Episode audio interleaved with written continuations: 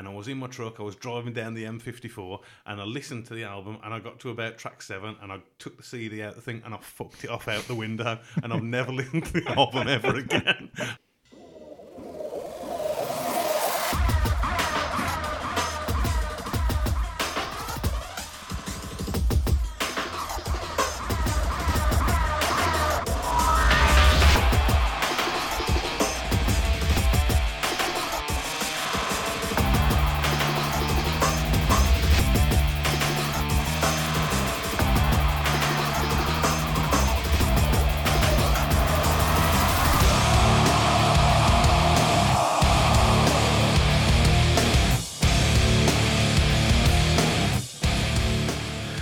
Aye, it's Kid A. Thom Yorke, how you doing? Here I am, rocky like a hurricane. Welcome to the Personal Jukebox Podcast. My name is Simon, and I'm joined by everybody's favourite co-host, Mr. Stuart Boyd. How you doing? Nobody's favourite co-host. Everybody loves it, man. Honestly, Gaz bigged you up. Um, you got the Gaz seal of approval. I hope I always big Gaz up. To be fair, thanks, Gaz. Yeah. Um, yeah, how you doing? Yeah, good. Try not to spend any money. Yeah, oh Christ, yeah, definitely. Cost of everything. I've just said to you about a potential um, kitchen, oh, like grown up stuff, potential Yep. kitchen purchase, and shh, I'm going to buy a horse as well. Oh. that can't go out yet. Yes. Does Lindsay listen to these? Does Lindsay listen to it? No, of course she doesn't. I said to her the other week, I was like, when you're having a bath, instead of listening to, um, I don't know, acoustic chill or something like that, pop on one of the podcasts. Yeah. I keep asking the wife to listen listen to these, saying, "Oh, give it a listen," and she just says, "I hear you go on like that all the time." Why do I need 2 I'll have hours a break from it. Yeah. Um, yes, we're going to be covering Kid A by Radiohead on this episode. Before we get into that, let's get into a couple of these things. I've been keeping this for you. I had an email from somebody. Okay. Um, Jackson from Brandon in Manitoba. oh yeah. Hello, Jackson. He says, I really like listening to your podcast, especially when Stuart Boyd is a co host. Oh. I think my musical tastes and his tie up pretty much, and I know he's on my side when I say fuck Shawn Michaels. and then he goes into a bit of one. He was like, What's his favourite Radiohead album? Let's not talk about that right now. Okay. Um, what are his thoughts of. What are his thoughts on. Oh, he's put Temple If the Dog, but Temple of the Dog. Oh, fantastic. Banging album. Definitely. Yes, yeah. Um, Zwan. Billy Corgan's Yeah. side project. I haven't really listened to a lot of them. Nor, nor I, nor I. Uh, what I've heard, Brain Tick says M- Mary Star of the Sea, something like that, which I recall being a good tune, but I'm dusting 20 year mothballs off that one, to be fair. Um, and Arcade Fire. Arcade Fire. Love that first album, Yeah. absolutely. That's, and a, that's uh, a black spot for me as well, don't know. Suburbs has its moments, definitely. Um, diminishing returns, Okay. really, since then. There we go. You've heard from the man himself. Um, looking forward to more episodes. Jackson from Brandon, Manitoba. Top Man Jackson. And yes, fuck Shawn Michaels.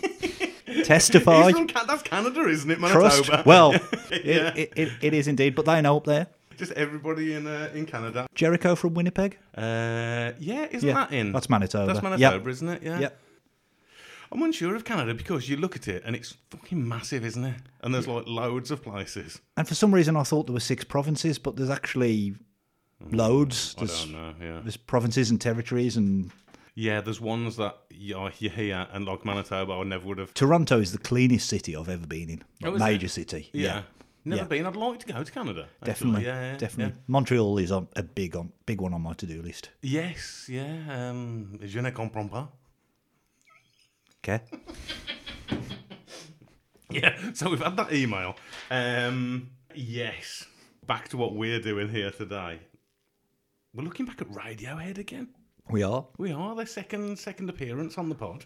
third artiste to appear three times on the pod. Oh, he's a listener. He's a fan. he's a fan. Big fan. Yeah, they are. Uh, the last time we covered them was way back at ep- single digit episodes, I believe. yep, And we did OK Computer. we did. This, Kid A, is the follow up to that. Yeah, whilst doing my research and background stuff on this, I listened to Kid A, I listened to Amnesiac, I listened to In Rainbows, Hail to the Thief, So I did a bit of homework. You've really gone for it. Yeah, I went for it. And I tell you, I may not have liked everything that I've heard, but it was definitely an interesting, entertaining listen.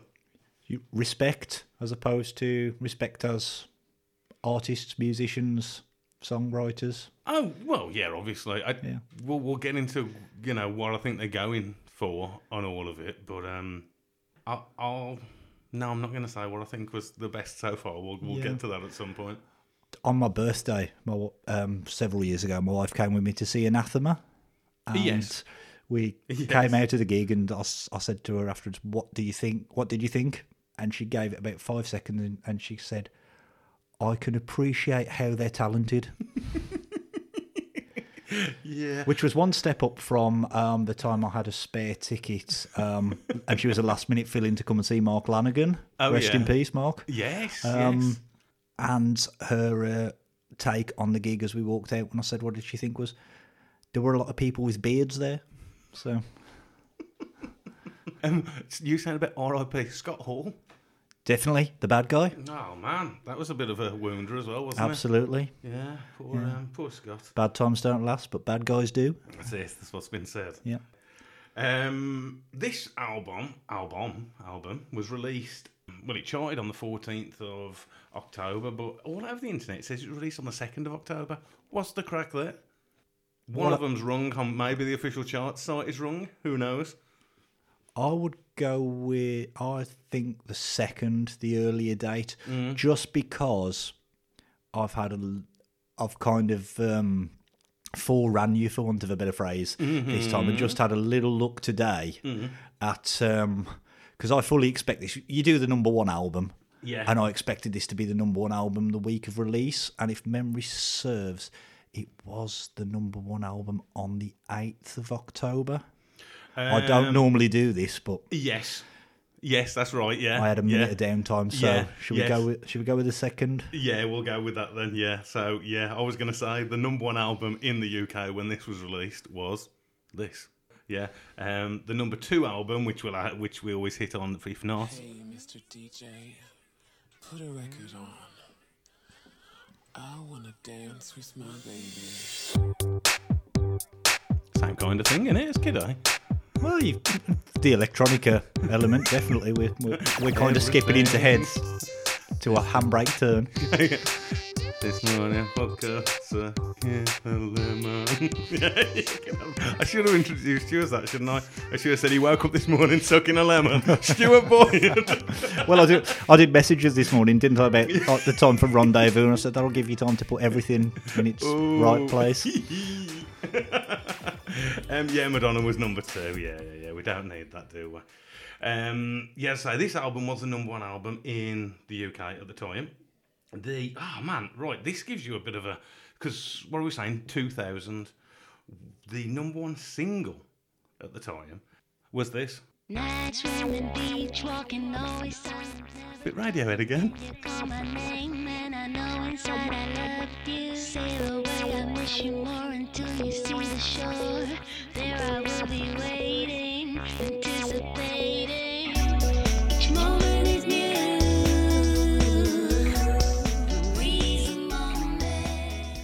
It's got that, you know, the vibe, the production on it.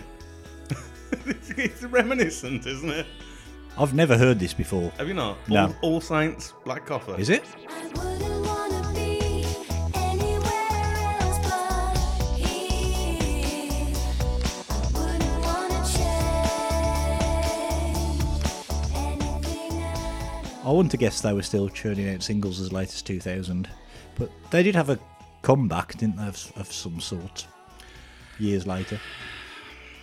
I don't know. I remember Appleton were like the, the twins were doing stuff. They did solo or collaborative stuff, didn't they? Mm, yeah, I don't know. I think they were just in the game, married, made the money, cracked on, Yep. kind of thing. Their mother was there saying, "There you go, girls. Yep. Find yourself a lad. It'll, that'll sort it out."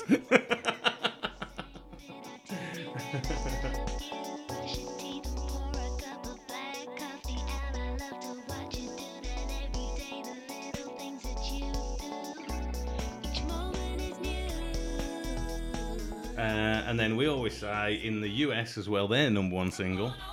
Come on over, baby. Come on over. Come on over, baby. Come on over. Come on over, baby. It's right in the heartland, isn't it? A bit of Christina Aguilera in 2000. Yeah, that was. Um, would that would that have been? she'd just burst onto the scene around that time. My timeline's all askew when it comes to. That's got to be first album fair, hasn't it? Yeah, because she was. How f- long post Britney was she? I think she was right on the heels, weren't she? Yeah. I'm guessing. Um, Genie in the Bottle was the first one, wasn't it? Yeah. Yeah. Yeah. I'm guessing. I'm guessing Baby One More Time had come out, and then maybe another, and then they were like, right, open the floodgates. Yeah, yeah. Mm-hmm. And Dirty would have been 2002. Yeah, Bec- that was like yeah. slight reinvention. Yeah, I just uh, just started a new job then, and I just remember conversations around the video at that time. Good lord, I think I think there was a lot of red blood mouths having conversations in the video at the time. Oh yeah,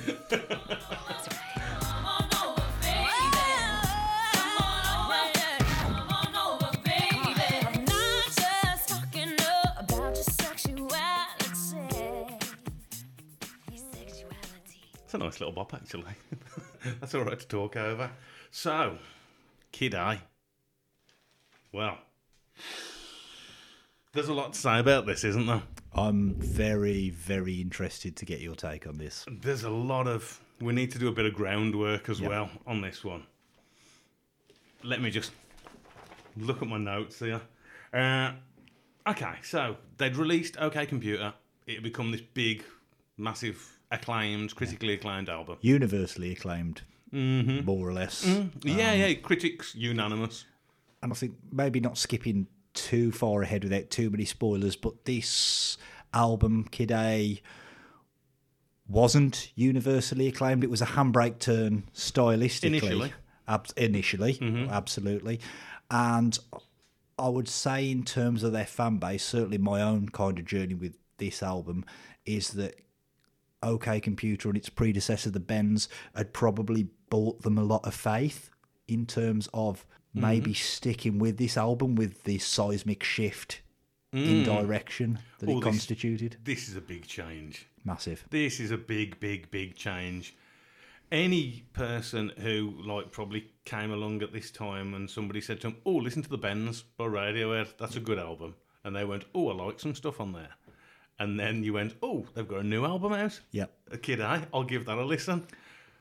Three tracks in, you're thinking, "Good God, is this the same album? The They've, same ru- band?" they've run away screaming, haven't they? But Do you think there's a bit of, and we'll touch on this, uh, you know, when we did Pearl Jam, how they constantly, constantly thwack away fans and fans every album for a period?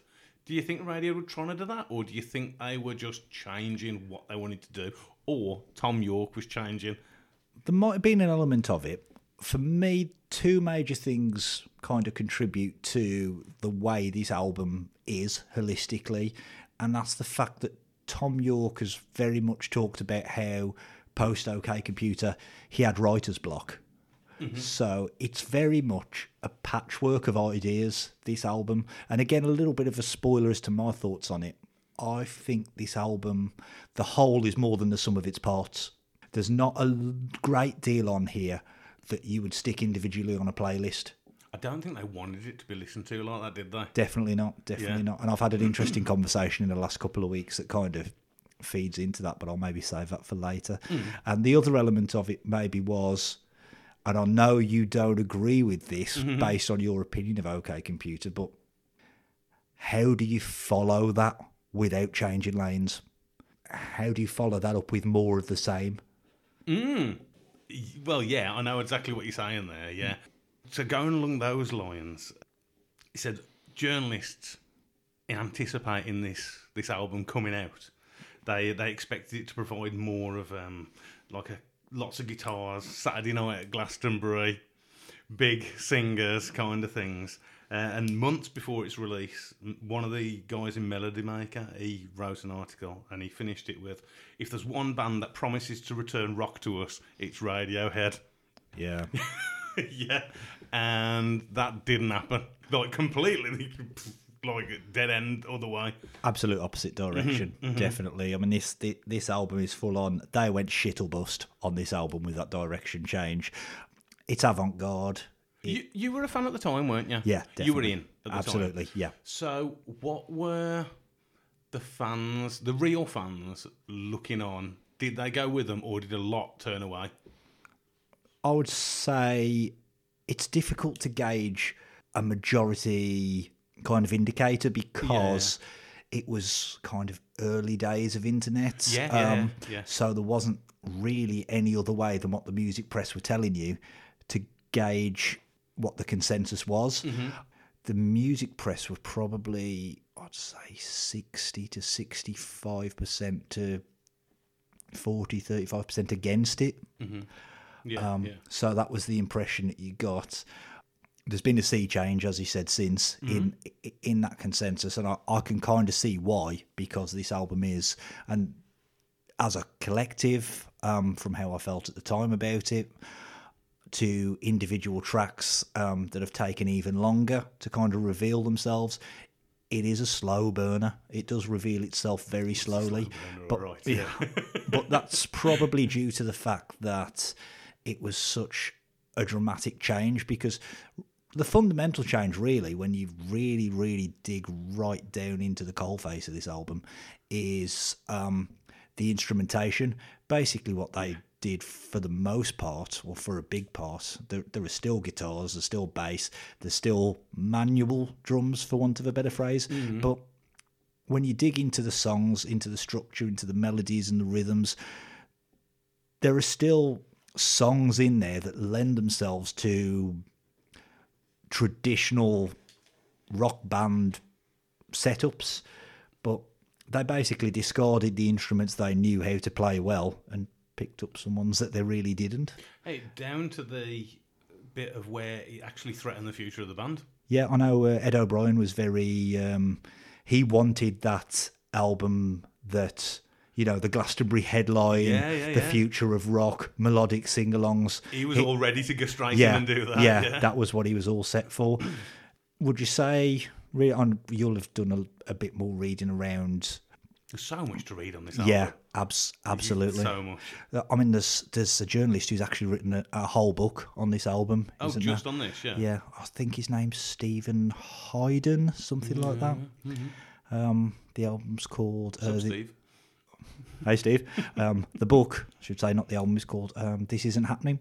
Oh, um, yes, yes, yes, I have. Uh, yeah, I did see that referenced a lot, actually. Yeah. And it's all about kind of the cultural landscape before and after this album, how it, um, what led into it, and the impact and legacy that the album's left.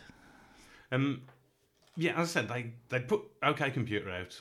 Um, Thom Yorke was feeling apparently the pressure of promoting and making a new rock album, eh, air quotes. And he went away and he was listening to a lot of electronic, ambient, krautrock, um, jazz, 20th century classical music, and wanted to bring all those things apparently into it. They used a lot more modular synthesizers.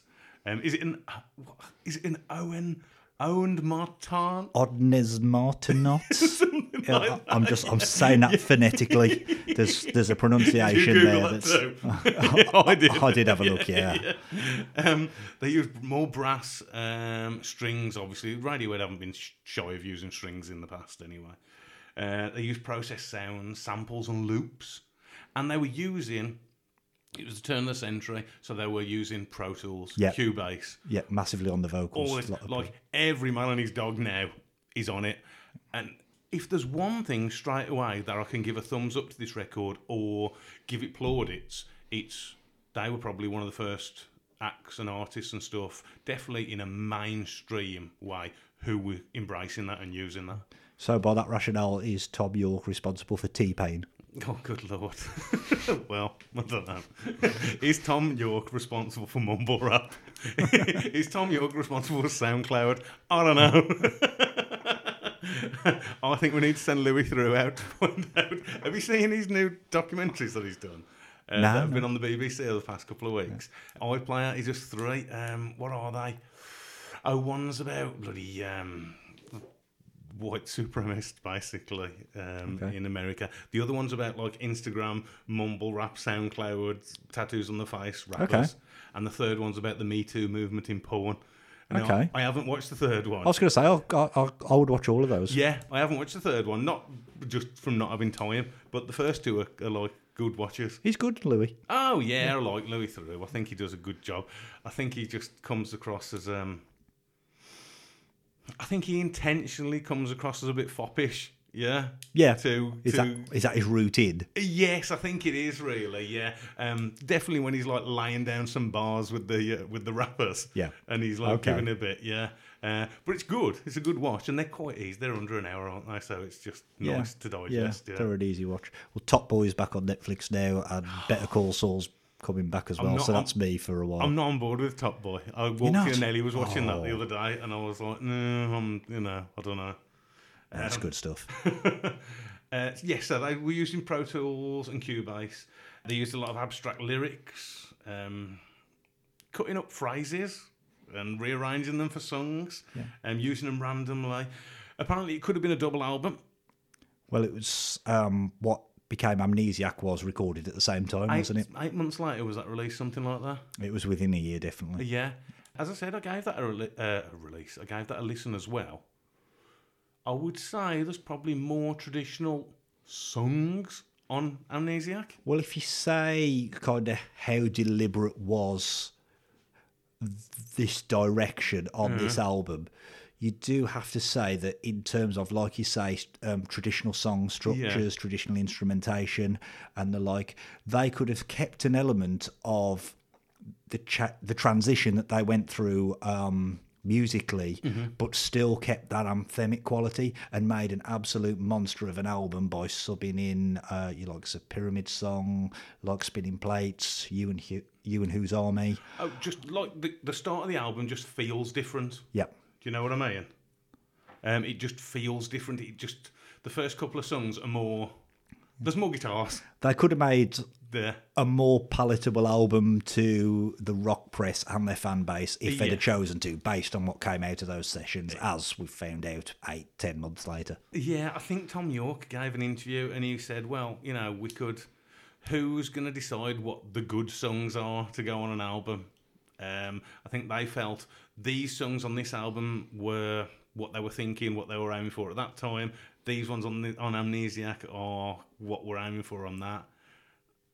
Who's to say which ones the better ones are? Well, we can obviously now, but you know, I suppose that's what is left for people later to decide.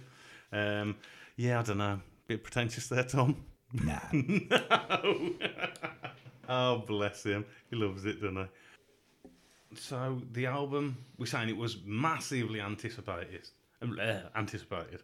Uh, they released no singles or music videos, did they, for any of the songs? Even though I can remember seeing Idioteque on the chart show. Was the chart show still a thing then? I on definitely remember- ITV? Yeah, Would it have been? Oh. it was on something. I can definitely remember seeing.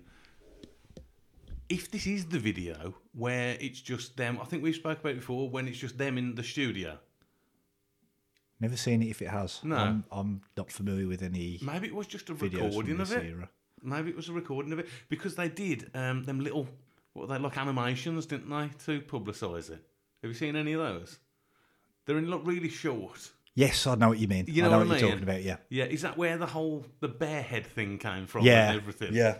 The um that one. Yeah, that's it, For the listeners, I'm pointing Yeah, to the yeah. uh, the Kid A t-shirt that I've worn, Yeah, especially to wind your host and compare up. his, his purple, uh, his purple Radiohead t-shirt. Yeah, what is the what, what's the bear man? What's that all about? It's just kind of become their logo, hasn't it? I mean, I'm just, I'm, that the logo now as well? yeah, I'm kind of violating like rule. I'm taking a rule violation to the extreme. Is it you Mm. never wear a band's merchandise to their gig? And Never wear that band's merch. No, no, no, no, no. wearing that now wearing that band's merch to their podcast recording. it's their podcast. record- I'm sure they'll appreciate it. I think so. No, I don't think they will. They hate you for it. they did few interviewers, um, but they were one of the first, one of the first acts, I think, who were using the internet to publicise it, promote it, get the word out that this album was coming out. There were a lot of leaks, weren't there? Yeah, definitely. There was loads of leaks, intentionally so. Yeah. Yeah. Um, they. Uh, And they was this one of the first ones that was um, available, um, kind of to purchase as a download? It was definitely made available to stream. Yeah, yeah, definitely. They it completely leaked three weeks before the album was coming out. Yep. I don't know. I I have a mental block over when you could actually buy MP3s of music. You know what I mean? When Yeah. when did that happen? I was always behind that curve, um, Mm-hmm. quite significantly. We've we- we've talked about my my tape buying. Really, um, we've talked about it at length, haven't we? Just persisted into the mid nineties. What actually was the last? Do you buy albums still now, or do No. you use a streaming? No, What was the last album you bought? Constantly streaming. Album wise, um, I was trying to think of this the other day. would have had to have been something with um, do kind of DVDs with the soundtrack CD attached count. Mm, Yeah. Yeah, maybe it was probably either Let's Play 2 Pearl Jam Okay. or Acoustic Skunk Anansie, maybe. Okay, yeah. Yeah. Do you remember the days of hotly anticipating an album coming out? Oh, There's a- definitely. There's a couple of singles preceded it to whet your appetite, Yeah. and then, oh, the album's coming out next week. And you were there first thing, well, the first time you could get to a record Yeah, shop. and- on, or you'd got the money in your pocket. yeah. Yeah. on the Monday, Yeah. or you'd make a point of going in your lunch break. Yeah, yeah, yeah. So you had it to throw on when you got home right away. Definitely, I can remember going on my break from B&Q to Woolies in Stourbridge. Yeah, yeah. Yeah. It's the same with gig tickets now. You used to have to go to the venue or to the box office and queue up and get your paper ticket. And that's just all gone now. Now you're just clicking refresh, refresh, refresh. The ritual is is no more. I hate that. It's so just crapshoot. Just, Yep. just yeah. Am, am I going to get the tickets for like um, you know, a hot a hot gig or something? Yeah, it's. Uh, I don't like it.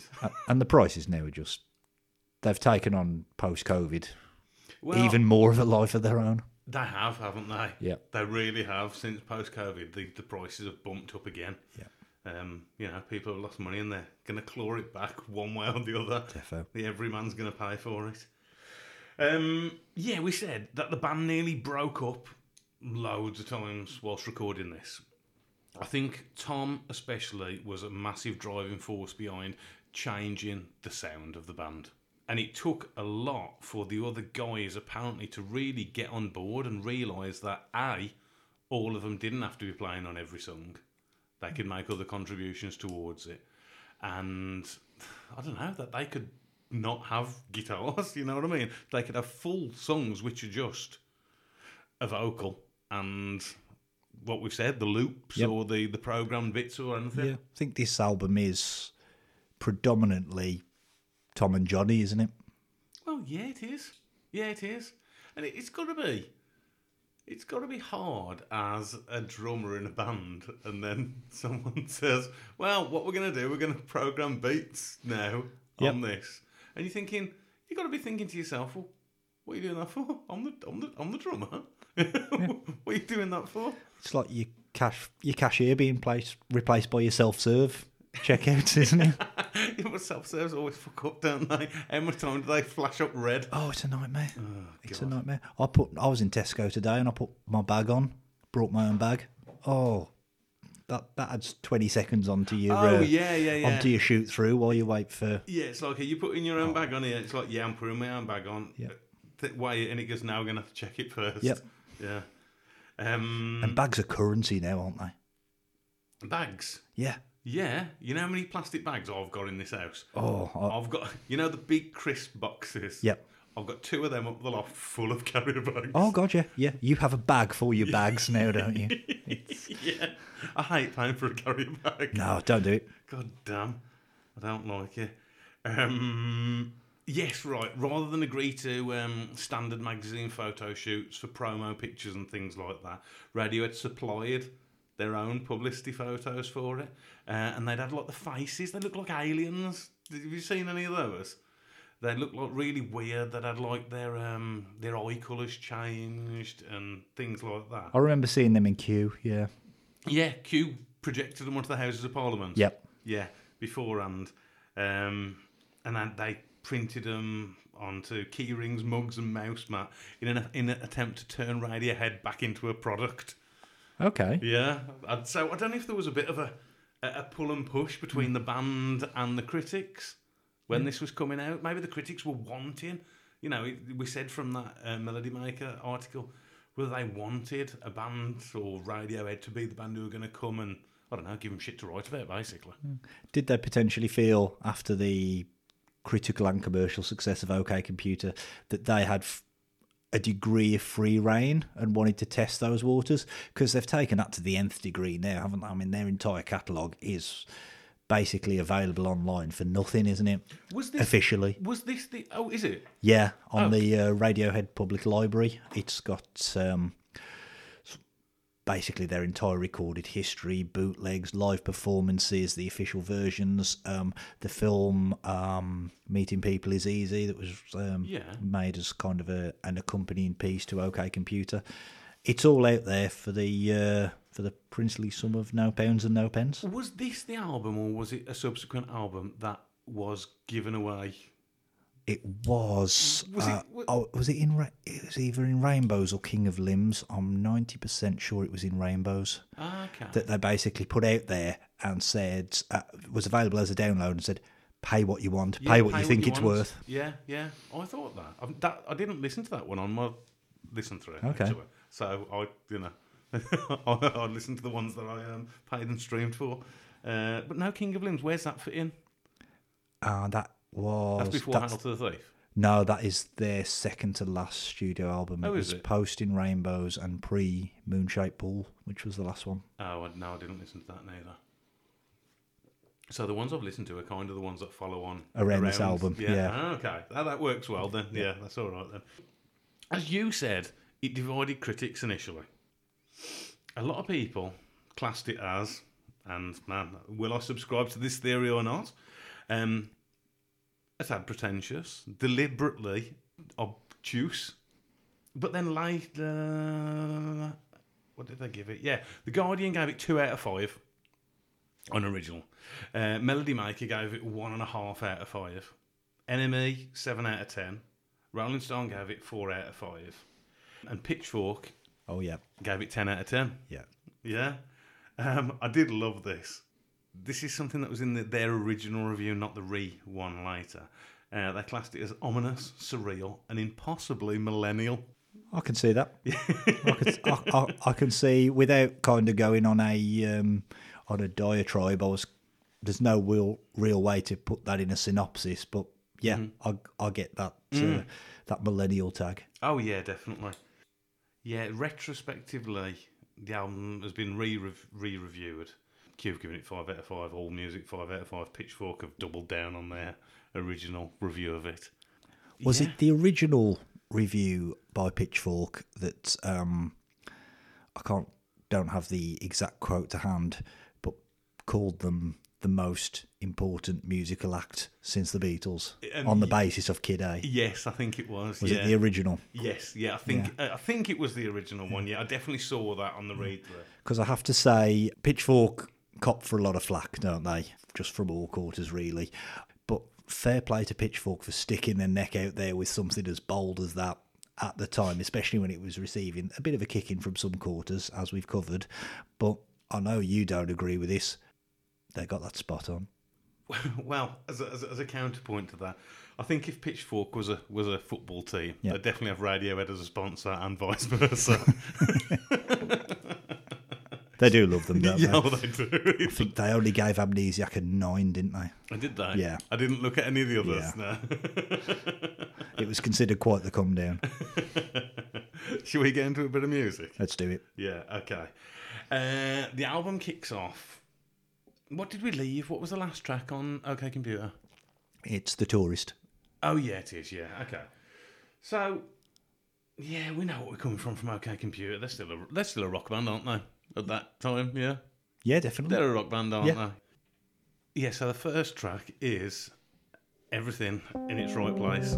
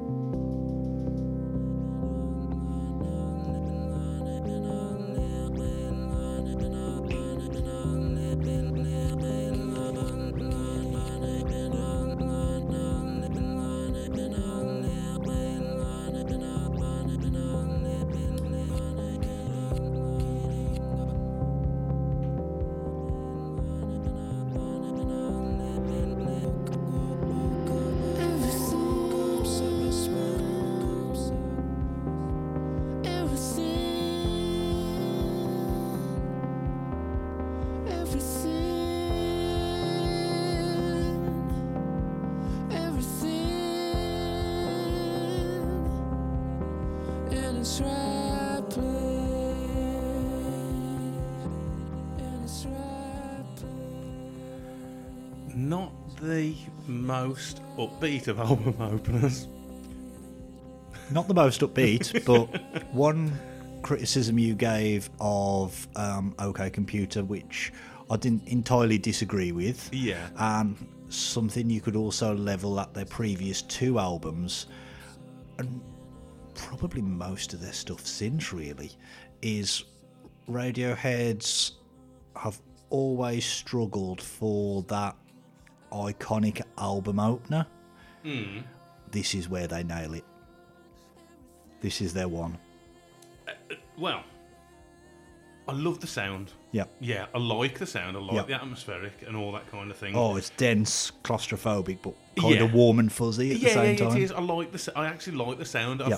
spoken on episodes before with with Neil how a lot of times on my way to work at five o'clock in the morning, something I'll listen to more than anything is like um, smooth chilled. Yep. And half of the music on there is not like tracks that you know. Yeah. It's just these kind of ambient kind of sound Yeah. stuff. And this is along those kind of lines. Yeah, definitely. Thom's doing his squall over the top of it and that kind of thing. yeah, Um, the falsettos kind of sets it off in lyrically, and it's a recurring theme throughout the whole album. It's simplistic structures Oh, yeah.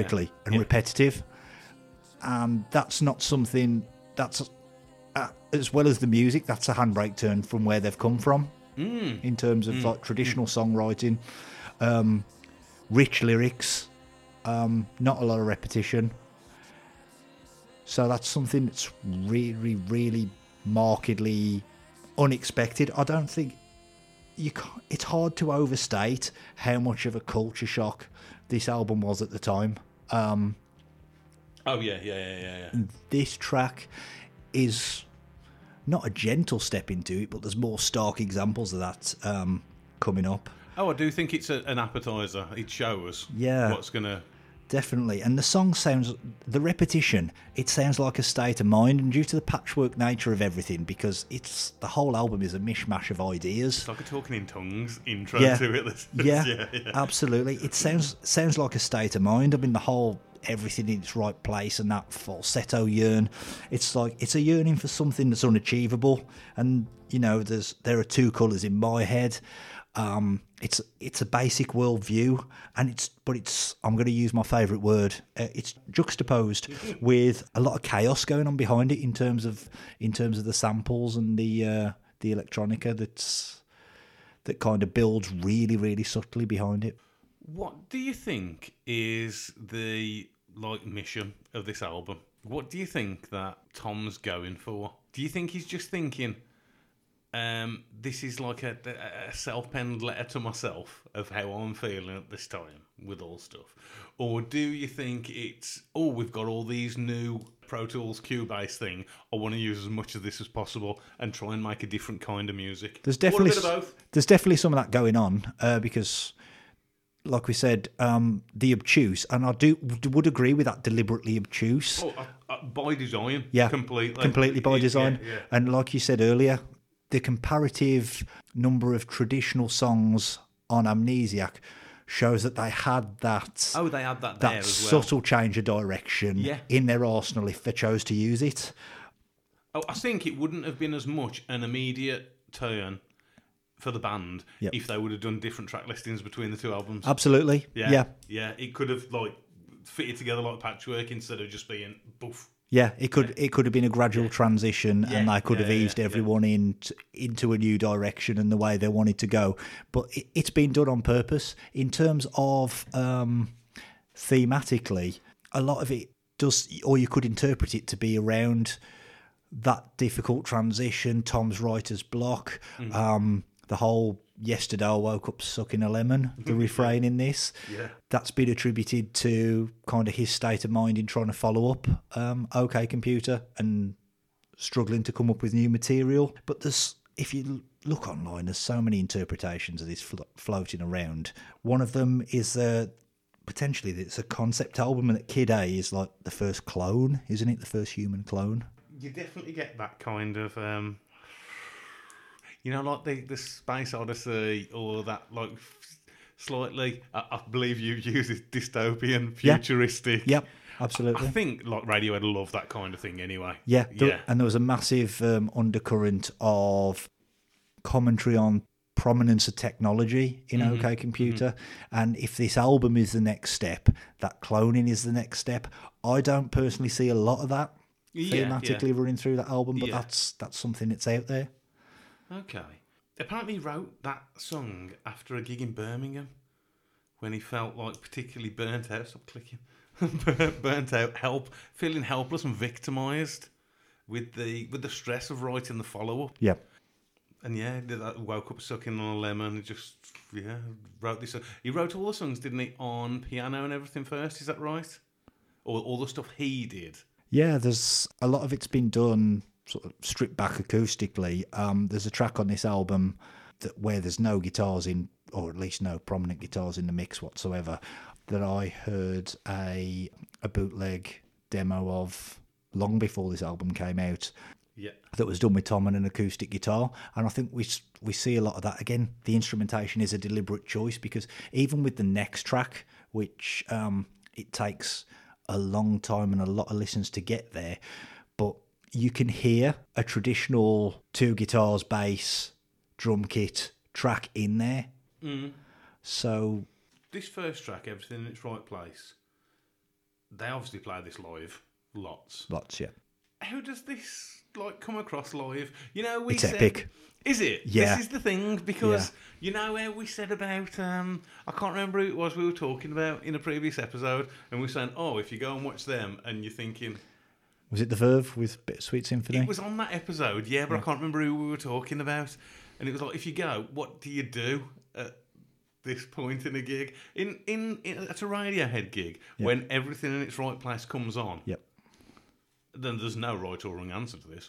What's everyone doing? Just soaking it in, kind of thing. I think for most of the gig, yeah, Hmm. yeah. I've seen them once. They played this, got a big pop. Oh yeah, Okay. Because another thing as well, it's a song, but it literally is like a song that can be in, feed in, feed out at any point. You know what I mean? It could carry on forever. yeah. You know what I mean? There's no Yeah. discernible beginning, middle, or end, is No, there? no. It's it. There's no bridge. It doesn't kind of come down, come back up. Yeah. No crescendo.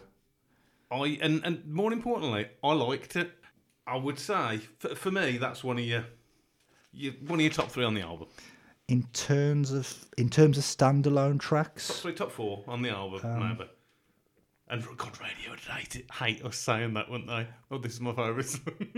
didn't didn't they? When they were playing it to critics, they wouldn't play individual tracks. It was like you listen to it one to ten, then that's it. Yeah, and I think I think I mentioned it earlier that the al- I'll say it again. The album is more than the sum of its parts. Its constituent parts don't stand alone particularly well. This is one of the exceptions. I mean, I've scribbled down. Um, I've scribbled down a one, two, three if pushed, and yeah, this track is on there. But more in terms of uh, those three tracks, I've gone with that. Would you put on a playlist to listen in isolation? Ah, see, that's the thing. You you see, you're a massive Radiohead fan, and I thought this more more prominently on a certain track on this album. Yeah. And I thought if you're driving along, because I've listened to this probably more than any other albums that I covered before, just to, to get it in there. I remember you saying you put, You've got to put the effort it. in, Yeah. yeah, keep listening. If you're driving along, what, what mood does it put you in this album?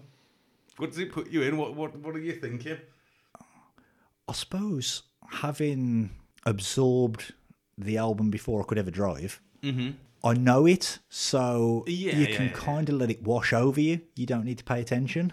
But there are instances later in the album where there are separate tracks Mm-hmm. that if you weren't consciously paying attention or you weren't already aware, you'd think you were in the middle of like a 12 minute prog rock epic. Oh yeah, yeah, yes, there are. because they blend very seamlessly and the sequencing on this whole thing is very deliberate but Yes, particularly in the second half of the album it's one of the things that binds it together and makes it work as a collective as opposed to a bunch of individual tracks. The second track is it a title track. Kid A. Oh, it's um I found this one pretty hard going. I thought you might. Yeah, I did find this one pretty hard going. Um once again they're running the gamut of uh, the sounds, the ambient sounds, and the the vocal didn't sit well with me. Yeah, I'm not. I wasn't really on board, and I, I- man, I, I struggled to see how they play this one live as well. Which they do. Yeah, I know. Yeah. Yeah. yeah. They really ramp up that sharp left turn with this one. They go full Oh, full they in. do. Yeah. Um, if this was what, one of those episodes where it was like thumbs up, thumbs down, this would be my, my first thumbs down. Even on repeated listening, I'm. We'll, we'll have a bit of this.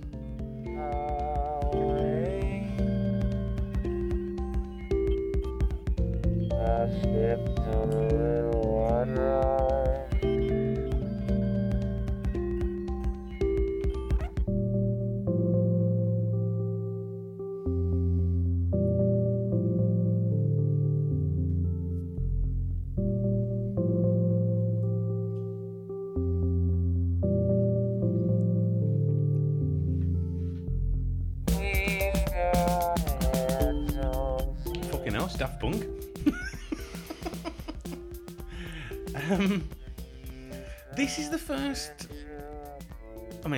second track, but this is the first sign as me of not being a, a mega, mega super Radiohead fan.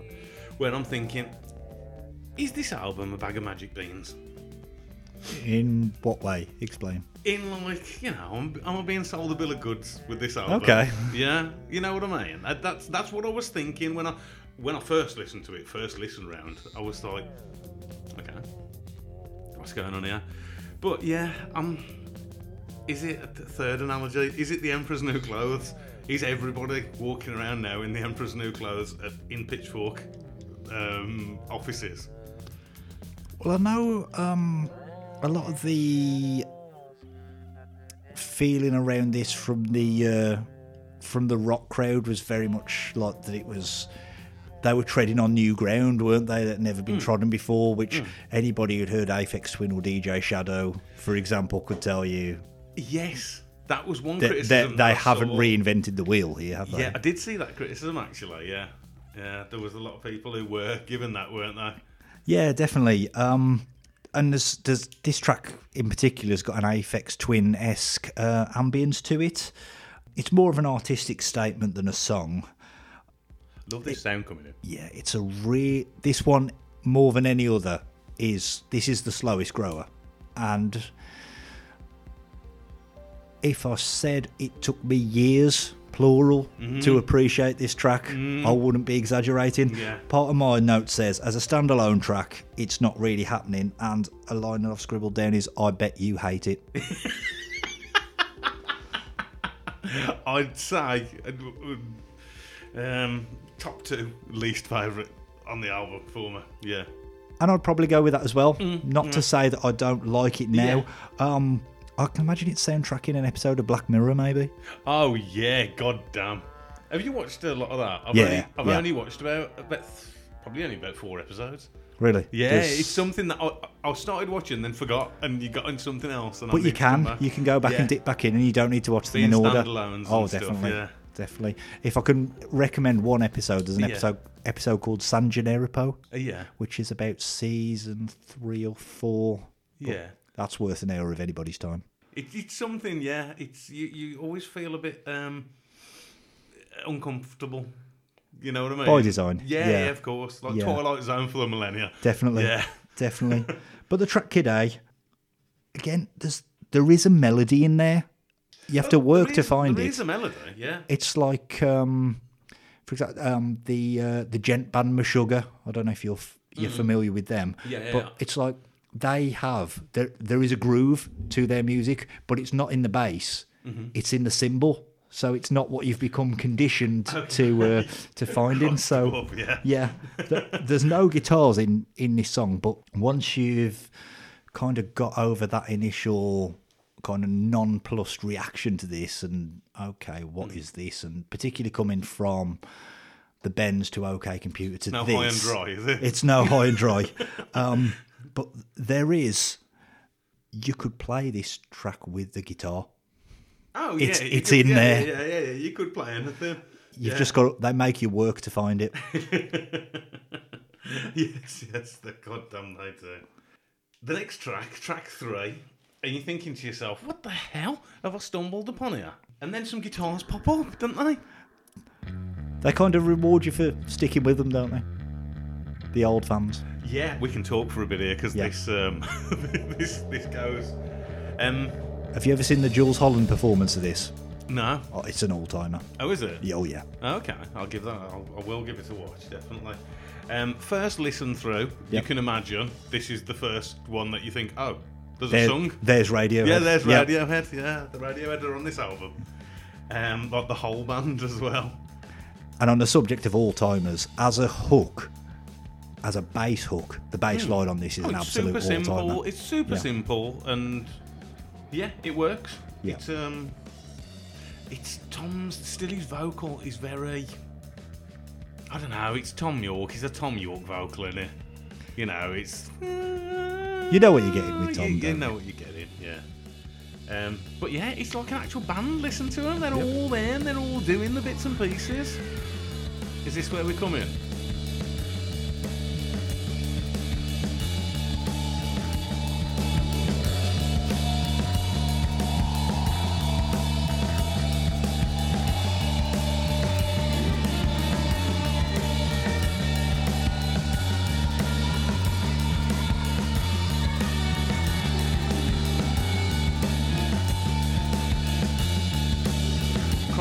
Than I thought it was actually.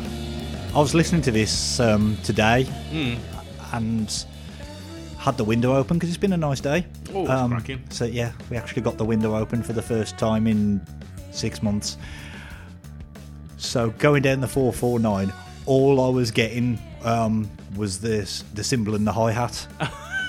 and I, I was like, I'm losing the vocal in the mix, but then the vocal came in, and I thought exactly the same. It, it does take a, a little bit longer than you think to kick in. Yeah, so I thought you was gonna say. So there I was. It was a sunny day. I'd got the windows down, and all I got was girls fucking pulling their tits out, going, "Oh, Radiohead!" Oh, that's the other part about it being a nice day. Um, we're, we're, we're out and about, and um, from another car, you hear the bass, and you're like, oh, here, here we go. The usual brigade are pumping it out at an ungodly volume, and it was Sean Paul. Sean Paul. Oh, so yeah, that put me in a bad mood. And then about three minutes later, I pulled into a car park, and there was someone sitting, windows down, music up. I thought, here's another one. And it was a Magic Carpet Ride, Steppenwolf. And I was Oh, like, yeah. oh, get in. so it, it, it just kind of sto- shows that um, that snobbery inf- infiltrates just how angry or otherwise you get with people you don't know. I, I particularly noticed it had actually probably been a weekend day. That yeah, it was windows down, systems up. Yep. Yeah, sun's out, guns out.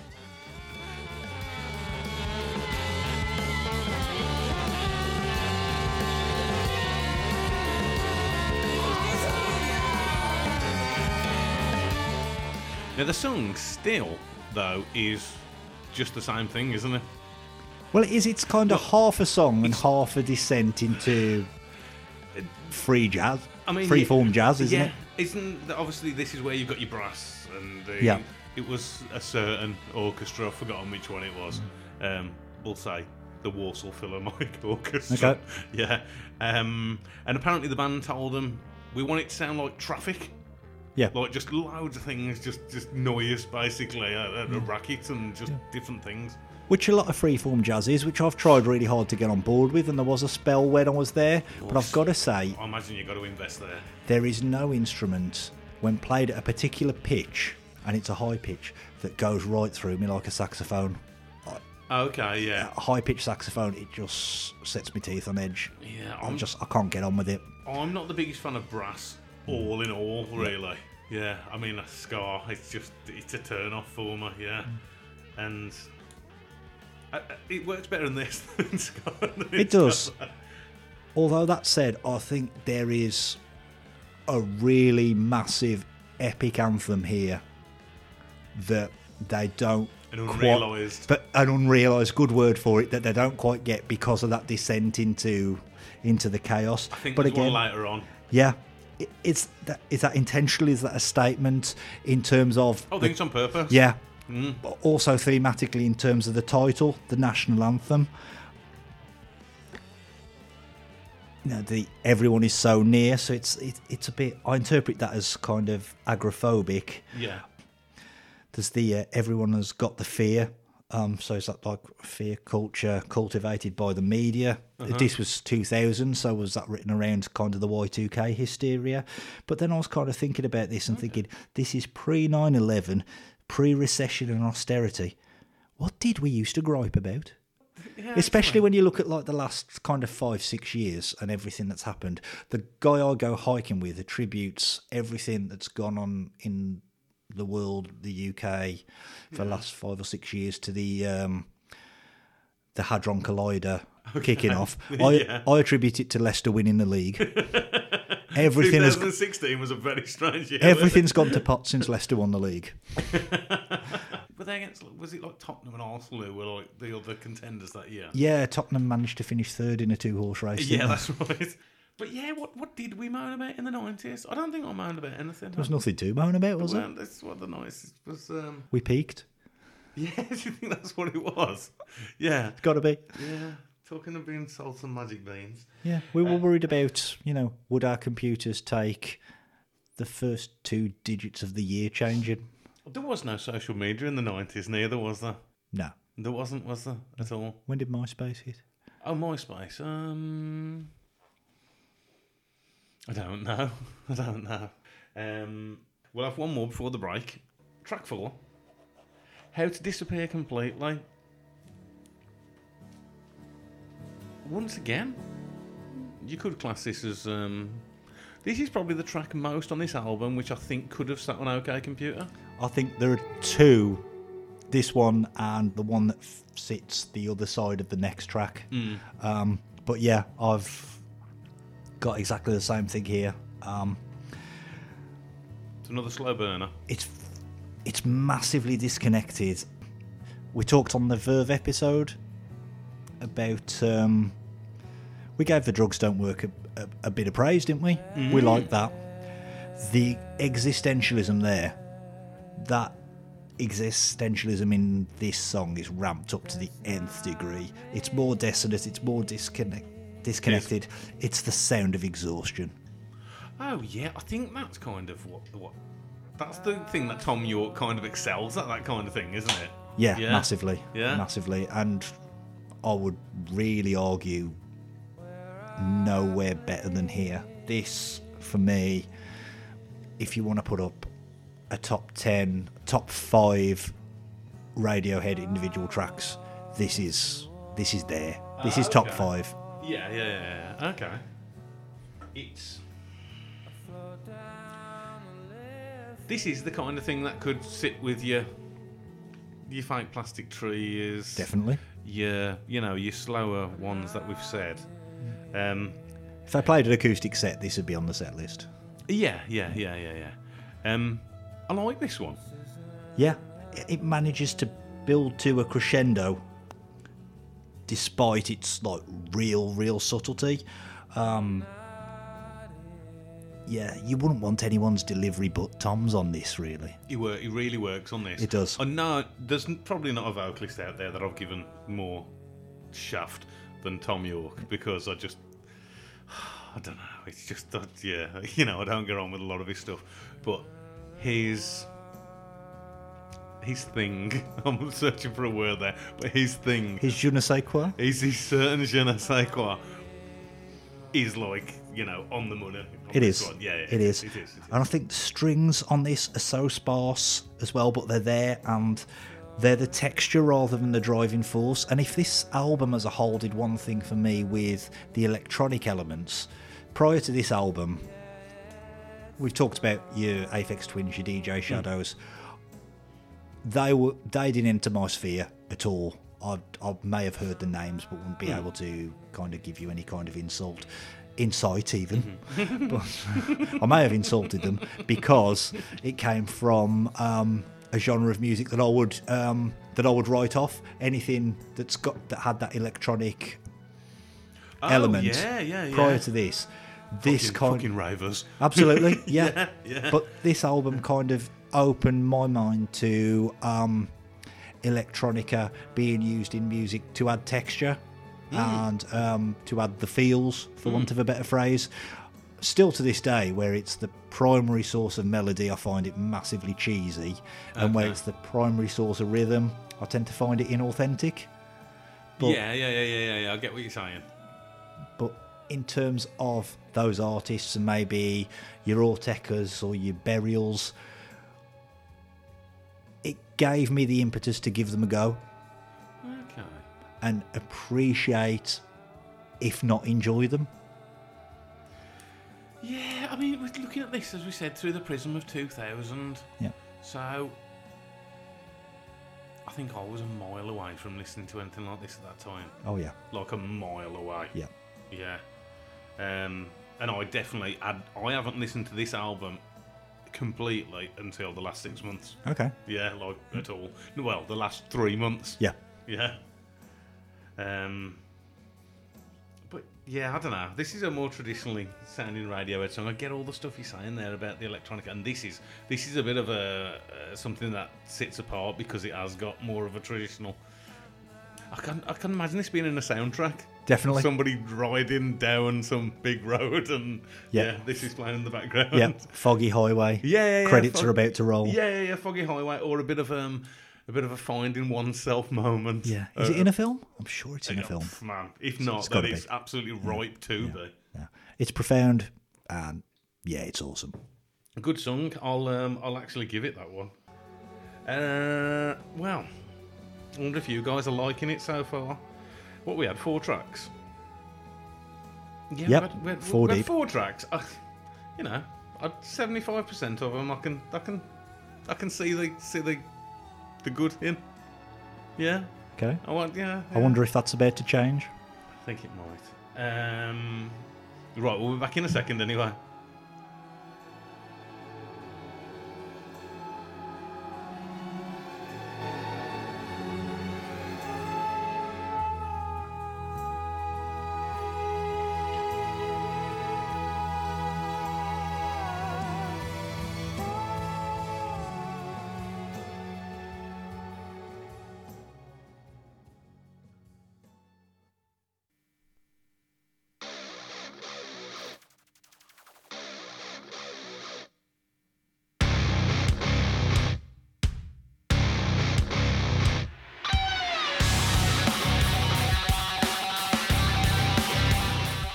Don't forget, you can contact the show directly, jukeboxpod at gmail.com. You can follow the show on Facebook, search for Personal Jukebox Podcast. On Instagram, we're also at Jukebox Pod. And leave us a review. Help a brother out. Help the algorithms. Yo!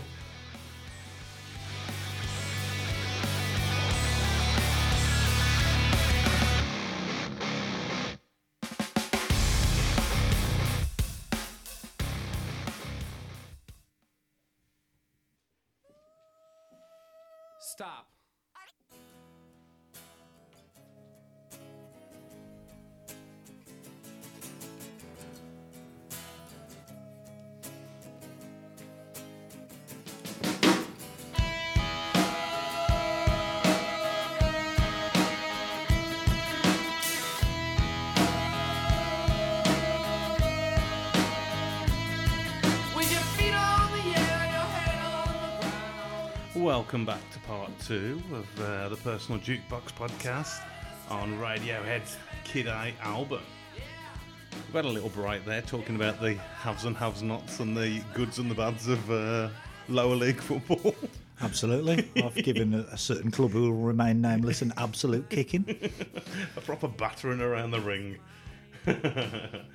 um, yeah, first part of Kid A. Obviously, you're liking it, Mr. Stuart Boyd. I am. Um, yeah, I'm thinking all right now.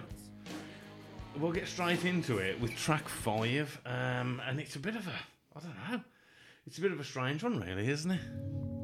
It's an ambient interlude, isn't it? I did see that. Um, oh, I can't remember who it was from the band there. They said that it provided a like a piece of music between what could be side A and side B. Yeah, I transition. Kind yeah, I kind of got that. The only real thing I can say about this track is is its purpose to divvy up the two songs on this album that would probably sit comfortably in OK Computer, just so you don't get too comfortable. I don't know, man. I think it's a bit. I think it's a bit of on a ten-track album. I think it's a bit rude to have this as a as a full track. It does feel unnecessary. Mm. They could have got a again if they were going for a palatable album hmm that's not gonna del- that's not doesn't deliberately set out to turn people off. Then there's plenty from the same sessions that's that's on Amnesiac that they could have subbed in here and not drawn the album out beyond its welcome. Yeah, I. I mean, this is called Treefingers. It reminds me of. Um, it reminds me of a a spaceship Yeah. looking out into space, into the big nothing. You ever seen the film? Is it Sunlight? Is it the Danny Boyle? The Danny Boyle one, no, no. It reminds me of the stuff that's always playing in the background of that kind of film. It just kind of reminds me of maybe sitting on a level leather sofa in a well-being centre with a joss stick burning in the corner. It's, Just about to have a massage. yeah, Yeah. yeah, maybe some uh, maybe some water dripping over some rocks in the corner. It's not necessary, is it? No, it's not. No, it's not at all. Definitely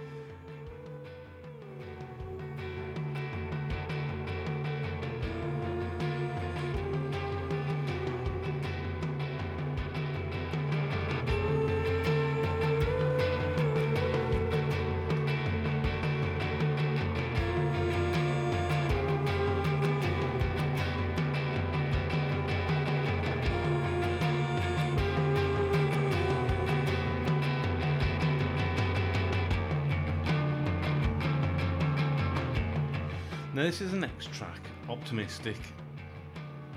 Um, this is a track coming out of there, out of the the musical interlude bit, where I thought, oh, we're gonna, uh, this is gonna be a bit of a track, but I think it's it it doesn't deliver for me. That's interesting because I had this potentially pegged as your favourite. Okay, okay. I, I don't think it. We've had a, a lot of songs on albums, haven't we, that feel don't pay off the thing. Yeah. And I think this is constantly threatening to to break out, to do something, but Okay. it doesn't. Maybe it is. Or maybe I'm optimistic that this is going to be, Yeah, but it doesn't. right. So kind of none of the um, none of the lyrical hooks really resonate with you. Um, y- yeah, man. I don't know. I wouldn't class them as hooks. Yeah. Not the the refrain of the try your best you can, your best is good enough, yeah. and the uh, kind of well, the one the big fish big fish eat the little ones, and the not my problem. It's one or two aspects of this song thematically that I think are quite meta in the context of the album. Because kind of lyrically, it's around kind of relinquishing control, striving for an unatta- unattainable perfection, really. So striving for maybe, dare I say, everything in its right place. Okay. Okay. So- okay. As an overarching thing, it's open to interpretation, and again, it kind of gives me those concept album vibes in terms of structure and lyrical variety, really, because there's a lot of repetition and mantras uh, throughout it. It's the most traditional kind of track in there that would even, dare I say, fit on uh, the bends without too much argument. Maybe. and I- I really like again, it's understated There's a lot of things on the album are, but the bass in the intro and the first verse, um, Colin Greenwood, he doesn't feature in this album massively. No. But when he does, he knocks it out of the park. His his contribution to this album can't be understated. He does. I mean, it is very simplistic, though, isn't it?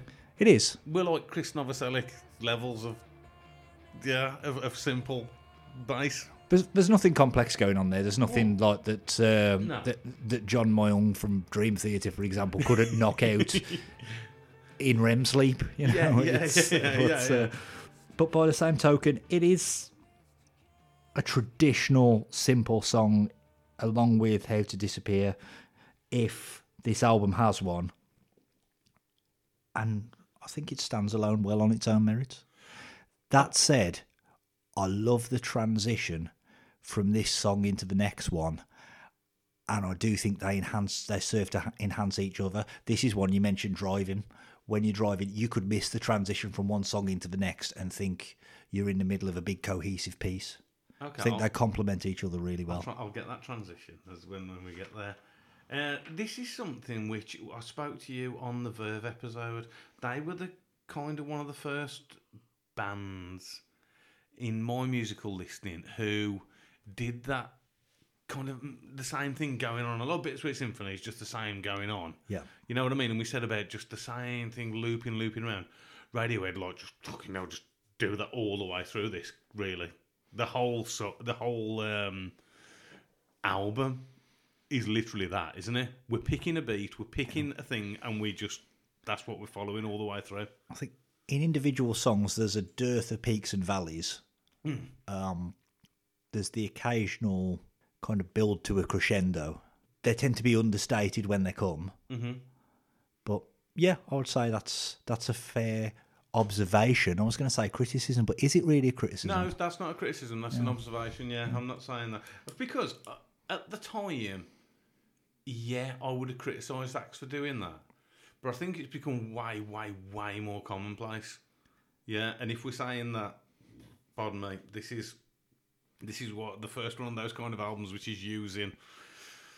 I don't know what we were saying. The more electronic uh, stroke, traditional rock band fusion. Yep. Yeah, then yeah, I, I, I don't know. I, am kind of lost. I don't really know where I sit or where I think on that. And I'll be honest, I don't know where I sit. I'm on the album, hundred percent completely Okay. as well. Would you say maybe you've become retrospectively conditioned to that kind of feel, that no peaks and valleys, that um, melody or rhythm on a loop with no deviation? And then if you apply that in reverse, maybe this album laid the groundwork for that retrospective conditioning. No, that's, I think uh, once does that again, make sense? Yeah, yeah, no, that does make sense. Once again, I bring up like listening to you know smooth chill. Yeah. and four or five years ago, I probably wouldn't have done. And then listening to that, and then having an album come along like this, which literally all of these songs could could be played on that radio station. They well, the majority of them could be played on that radio station. For me, I think if you're gonna go that, you need to double down on it, and these songs need to be like double the length. Okay. You know what I'm saying? You, you really need to go for it if you're going to do it. Um, Well, that was one thing that kind of caught me a little off guard, having come back to this album for the purposes of this podcast, having not really listened to it for a few years. how short it is. How short it is, Yeah. exactly. Yeah. It it caught me off guard. I was prepared for it, and in my mind's eye, it was a lot longer than it is. 47 minutes. Yeah, it's quite succinct. And really, those 47 minutes, if you take off um, Taking three fingers. Three. Fingers, uh, Untitled, I don't count that. yeah, you know what I mean? Yeah. If you take off both of those, yeah. Are you losing the title track? well, I'm just saying, if you take them off because they're not like song, song. Yeah, fully realised. uh, we're way under 45 Yeah. minutes there. Way under. Very respectful of our time. Yeah. oh, man. Oh, I didn't get that transition. Uh, yeah, can I?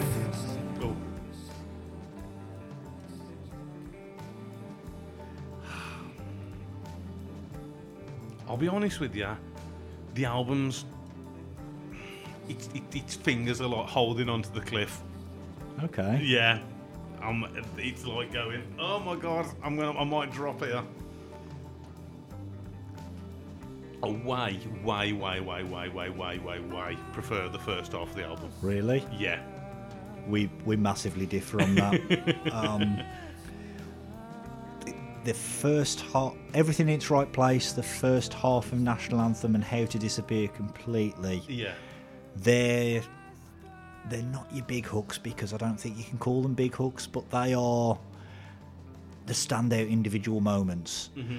But cohesively, I think the back end of this album flows a lot better from optimistic through to the last track. Really, I think it just flows in a way that don't really have the vocabulary to describe, but it it, just feels like it belongs. I think it flows. Definitely, they all, the, all these songs, um, they sit side by side, and, and uh, as part of a a big thing, as part of an album, Yeah.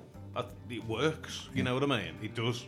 Like this track in Limbo, it's got a uh, it's got a celestial feel to it, but not in the traditional sense. It's not a song in the traditional sense. It feels like the way it flows from optimistic. It feels like an epitaph to it. It's a short one as well. This It is. So what is barely three minutes, isn't it? Really, this one.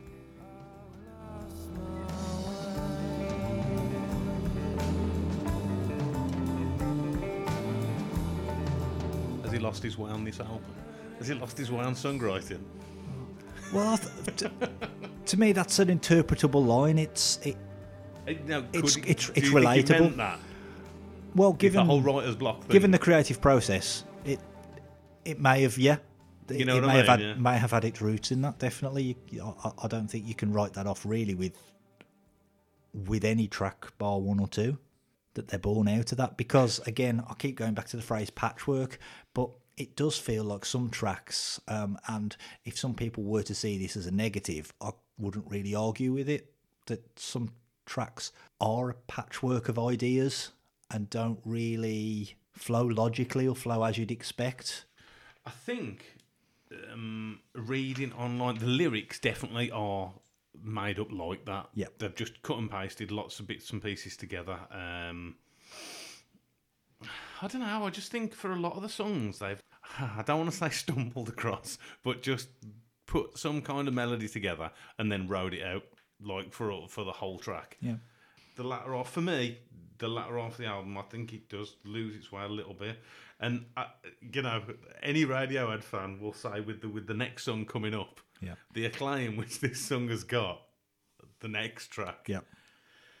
i don't get it Okay. i really really don't get it um on on and this is no significance of great songs but you know on apple music the most listened to songs will always have a little star next to them won't they They do. Yeah. like this album's got three. It's got the national anthem, everything in its right place, and this next track, Okay. Idioteque. Um, this was the this was the only song that I was super super familiar with before this, before listening to it properly.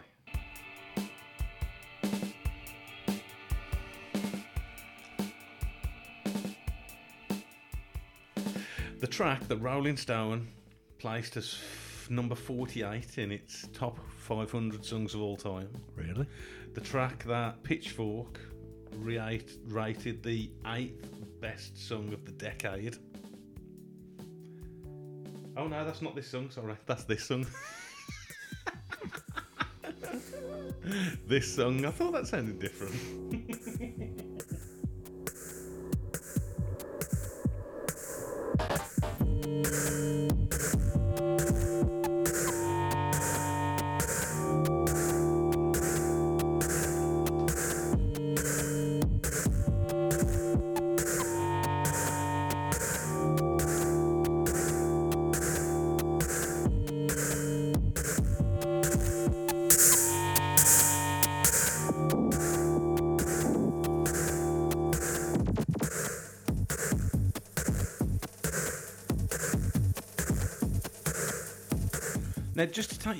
2000, and this was the only song that I heard, I was like, Oh, yeah, I guess I'm not listening to Radiohead anymore.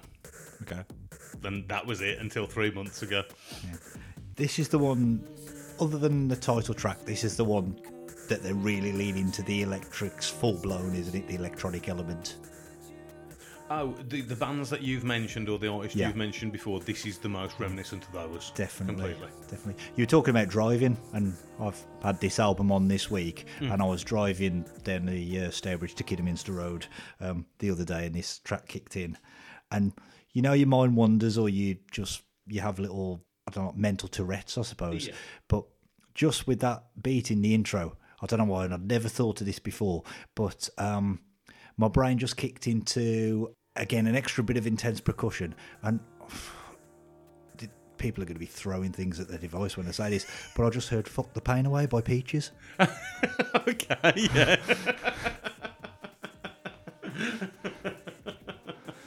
well, there might be people who agree or there might be people who disagree.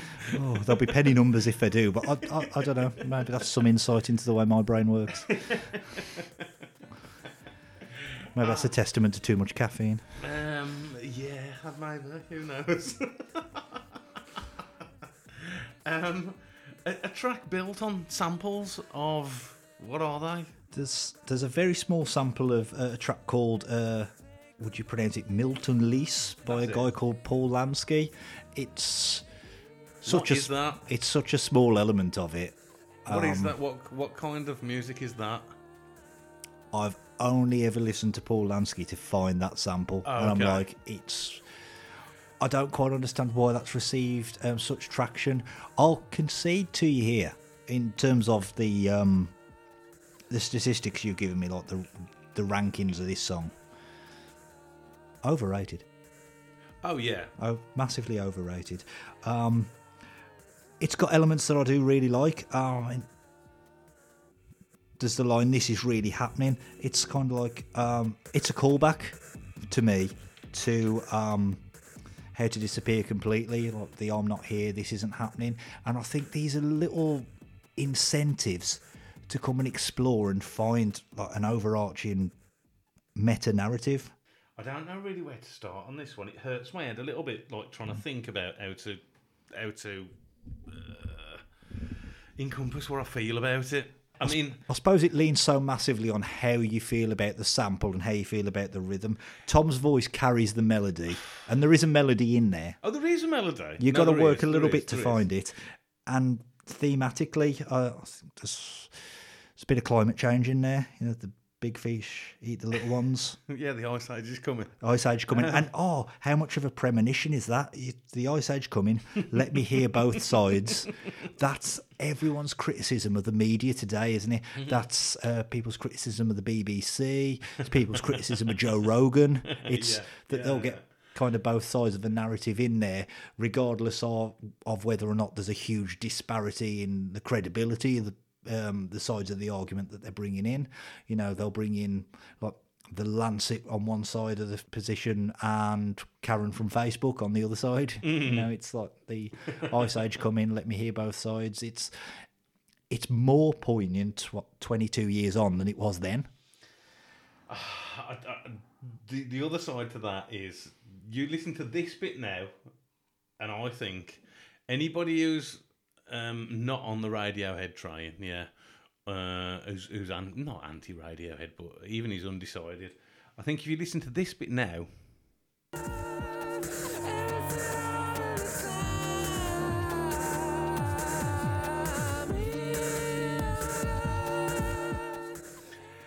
that's like the Radiohead caricature for somebody who wants to take the piss out of them, isn't it? That just that kind of thing with the like,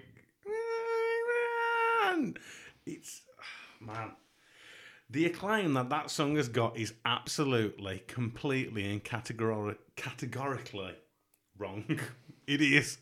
It is. To claim that that is the eighth best song of the decade. I can't this- I can't get on board with that. Uh, I would, that- I would say there's one, two, three, four, five. There's probably four or five better songs on this album. definitely. Yeah. Yeah. On this album. Yeah.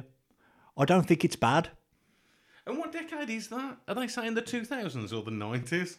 Because if they're saying the 90s, they should go outside and have a serious word with themselves. Oh, definitely, Yeah. definitely. The, the, the 90s is the finest decade of music. well, if they're saying the 2000s, they should do the same. But, man, I don't know. As I say, It that- depends on where you stand on was the transition from 99 to 2000 the millennium Mm-hmm. and was or was the real millennium the 31st of December 2000 yes the Well, answer to that yeah. Well, as I say, Radiohead to me was Pablo Honey, um, The Bends, OK Computer, Idioteque, Finito. That's what Radiohead were for me. As I've gone on this week, listened to those other albums. I will say that Hail to the Thief I thought was the better one out of all the ones I listened to. I can see why coming from that position Yeah, yeah, yeah. Hail to the Thief would be the one that uh, that hit you there there Probably is a Amnesiac second Yeah. best. Yeah. you need to get to in rainbows No, I listened to In Rainbow. I did listen to it. I definitely. That was the next one I listened to after this because I, I forgot that Amnesiac existed. Uh, I listened to In Rainbow. That was the first one I listened to, but I, yeah, I don't know if I was a bit like numb after listening to this. Okay. But um, yeah, this is this this was a number one album, both sides of the Atlantic. It was number one for two weeks in the UK. So that you know that means it wasn't just the first week bump of the new album by this band. It was like oh, it followed on for the second week. People were still buying it. Yeah. If if it was a short-lived phenomenon, you would say, is that a testament to the goodwill that they'd built up over the last two albums? Yeah, and and it was it was their first number one album in America. That absolutely flabbergasts me. It absolutely flabbergasts me. And hey, to any American listener out there, I don't mean any ill will from this, but man, things usually have to be absolutely ladled on with, you know, it needs to be piled on the um, what's the word I'm searching for here? The obviousness of music for it to be number one in America, in my eyes, especially in the year 2000. I'd say that applies almost equally here, in fairness. Here now, yeah, probably not. I think we were coming out of the whole British guitar music and bands, especially then.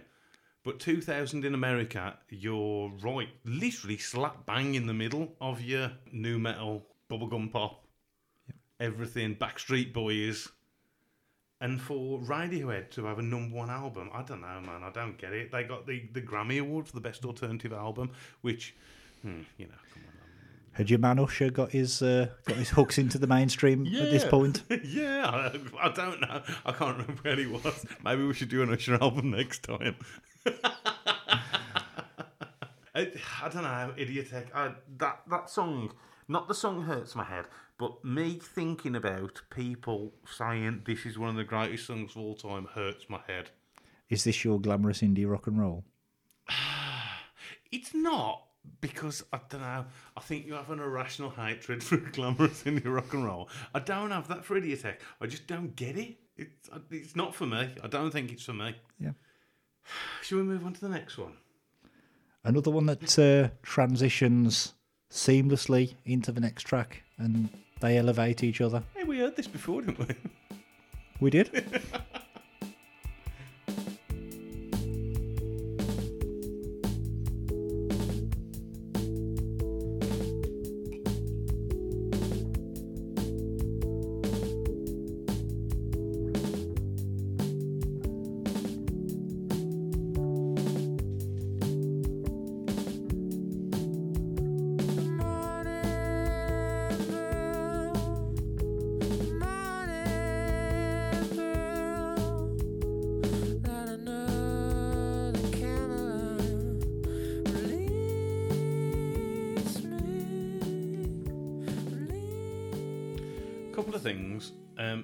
Idioteque has a kind of a. Do you class it as a reprise of Morning Bell? It does. Yeah. it's- Not as good as this version. No, I think this is probably a little bit better, to be honest. Um, the good, you know, the music in the background.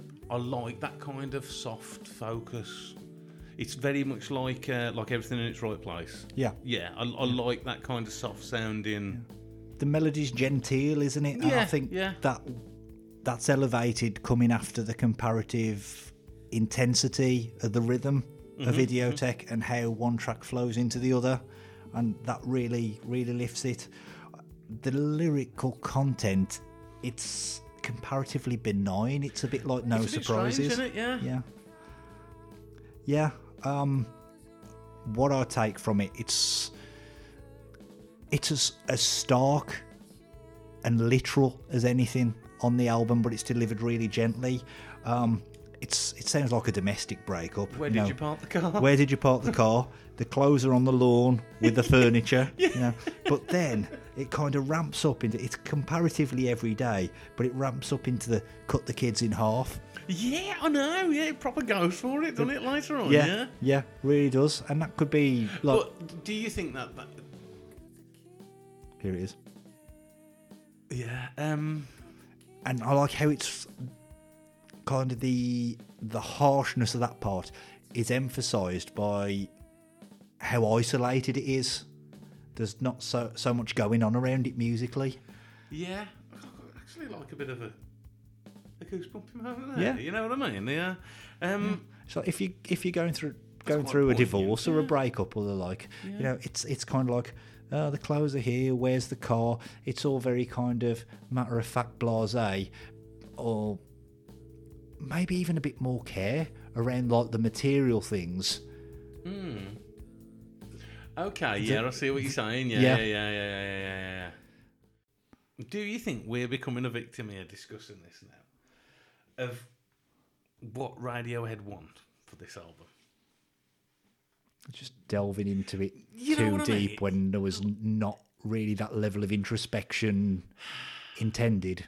Yeah, it just comes. Are we back- thinking about it more than they were? No, well, that's kind of the idea of this podcast anyway, Yeah. isn't it? You know what I mean? To do that. But especially with this, do you think there is such scarcity of stuff there? Really? I know you you will completely disagree with this because being a big fan, but for me coming into it, I'm thinking, is there really the meat here for for the for the critical acclaim for the whole album now? Hmm? Yeah, I kind of feel like I'm. I've blown my wad early here. No, and no, no. I want I've- your input because yeah. that's what I'm trying to get. Yeah. I feel like I've kind of poured out what I feel works about it early, so I kind of feel like I'm I'm repeating that it works better collectively, that it slowly reveals itself over time. This is a complete, and we don't usually do this, but in this re- record now that we're doing, we're going to do a Foo Fighters album, aren't we? Yeah. Yeah. And the contrast between the effort that you have to put into or the work that you have to put into uh, this Radiohead album Oh, yeah. compared to the immediacy Yes, of yeah. what's on offer from the Foo Fighters album. What do you prefer? I think there's I think there's, It's there's merits a- in both. it's going to be a cop out, but there's room for Yeah, both. I, I don't mean which album do you Yeah. prefer. You, you understand Yeah. what I'm saying Yeah. there, yeah? no, there's room for both. It's I suppose There's if the fruits of of, of Yeah. work. if you're um, if you're a caterer or a chef and you're going into sort of a town or a village and you're opening up an a la carte restaurant where you've got three Michelin starred establishments on the high street, you're going to go bump.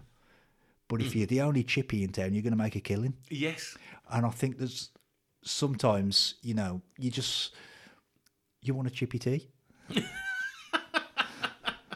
yeah, yeah. I've, I've used that before. Like, um, you can have a fantastic steak, but sometimes you just want a burger. Yep, yeah, definitely. it is. Yeah, yeah. I agree with that. Horses for courses. The- the- yeah, music for Yeah. different music types for different music moments. I remember because You- mid-teens to your early twenties, Yeah. part of your identities, well, for a lot of people anyway, certainly for us, I would say, is entrenched in your musical palette. Uh-huh. And I just remember getting to about my mid twenties and being in a guy's house who was massively into black metal, Okay. and his lineup of CDs was. Emperor Burzum um, probably wasn't exactly this. I'm just Yeah, going yeah, with the yeah, black metal bands that I know, Decapitated, yada yada yada. And I just remember saying to him, him, him just looking at me nonplussed, saying, "What do you put on when you're not in the mood for black metal?" There's got to be a time. Yeah, well, surely there has. Yeah. yeah.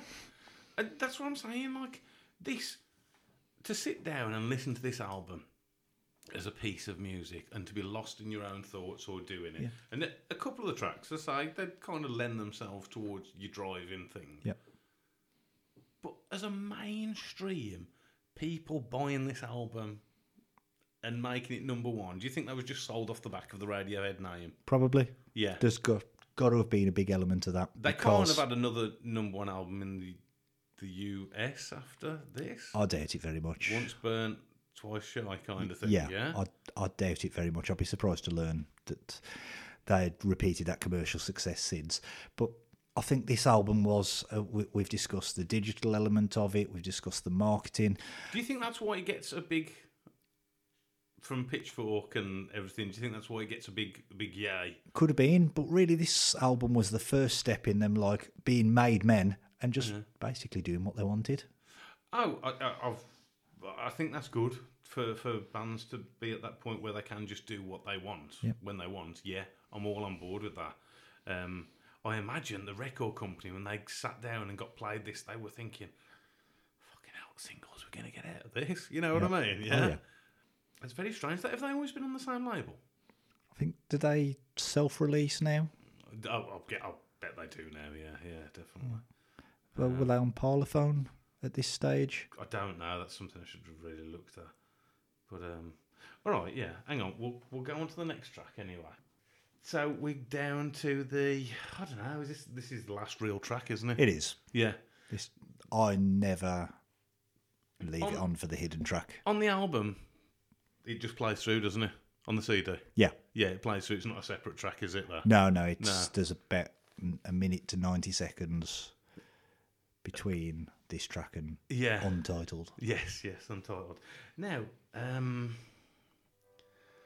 what was the track on? Oh, it's exit music for film. Yep. That's what I was thinking of. Now, right. The title draws comparisons, doesn't it? Yes, it does. I'll be completely honest with you. This track is something which I think is a major unfulfilled promise. Okay. This could be an all timer for me Okay. because I think the first half of it, it's the build is there, the build's there, and I think they should have just thrown away their non-use of guitars or something, and it should have had a massive come in. You know what I mean? That's interesting because post OK Computer, back in the days where you go to your dodgy record shops and you get um, bootlegs in the back room, when they re released the 20th anniversary OK Computer, when they've released Kid Amnesiac, no appeal to me because I've already got all this stuff from Yeah, yeah. from from years and years ago. But as I mentioned earlier, I've got um, a demo of this um, track, and it is Thom with his acoustic guitar. And I would say the best comparison I could draw is it was Damien Rice esque.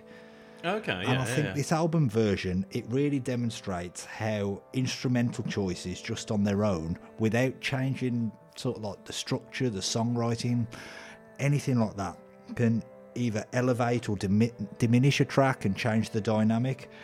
And for this, I think it elevates the track from what it was in acoustic form. But does it? But does it have a break in? Then it doesn't, does it? It just plays it through as it is now. Still. Yeah. Yeah. I mean, listen to it. This bit's lovely. But it, it's the um, what would be the bridge? Yeah, I'm guessing. Yeah. The song. th- there's kind of nothing that comes after. And it's that, and it is a poignant final line. yeah, oh yeah, yeah. There is. Yeah. Um, suicidal thoughts.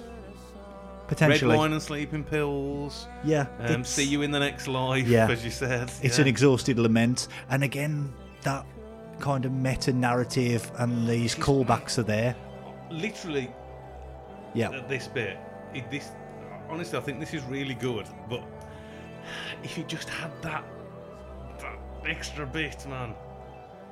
But yeah, sorry, what were you saying? I didn't have to interrupt you there. No, it's- excitement. it, it kind of feeds into the um, the opening line of "Packt Like Sardines," which is the opening track of uh, Amnesiac. It is. The last line here, "I'll see you in the next life," and it's a deliberate companion piece because it flows right in with that opening line. After years of waiting, nothing came. yeah. yeah, yeah, yeah, yeah. It's profound stuff. It is. It is profound stuff. Do you think it is? And there's definitely somebody who listens to the podcast, and they'll know who they are from me saying this. Do you think that it's the profoundness that place on it is misguided? Very potentially, yes. It's Mm-hmm. so open to interpretation. Yes. Um, I'll let this just play. I don't know if there are deliberate themes in this album or if it ju- is just a patchwork. I think it's, you know, Oh, I think there's a theme. Yeah. Yeah, I do think because having that album afterwards, they've definitely picked these tracks there is. There is. to, to, to, to go. Yeah. But I think there's also the scope to derive your own theories from it. Yeah, and I would say that's kind of what they want. Yeah, I'd say so. Yeah. I'd agree. There's got to be that certain ambiguity, yeah, which uh, the band themselves would want people to do. This again now, this track is.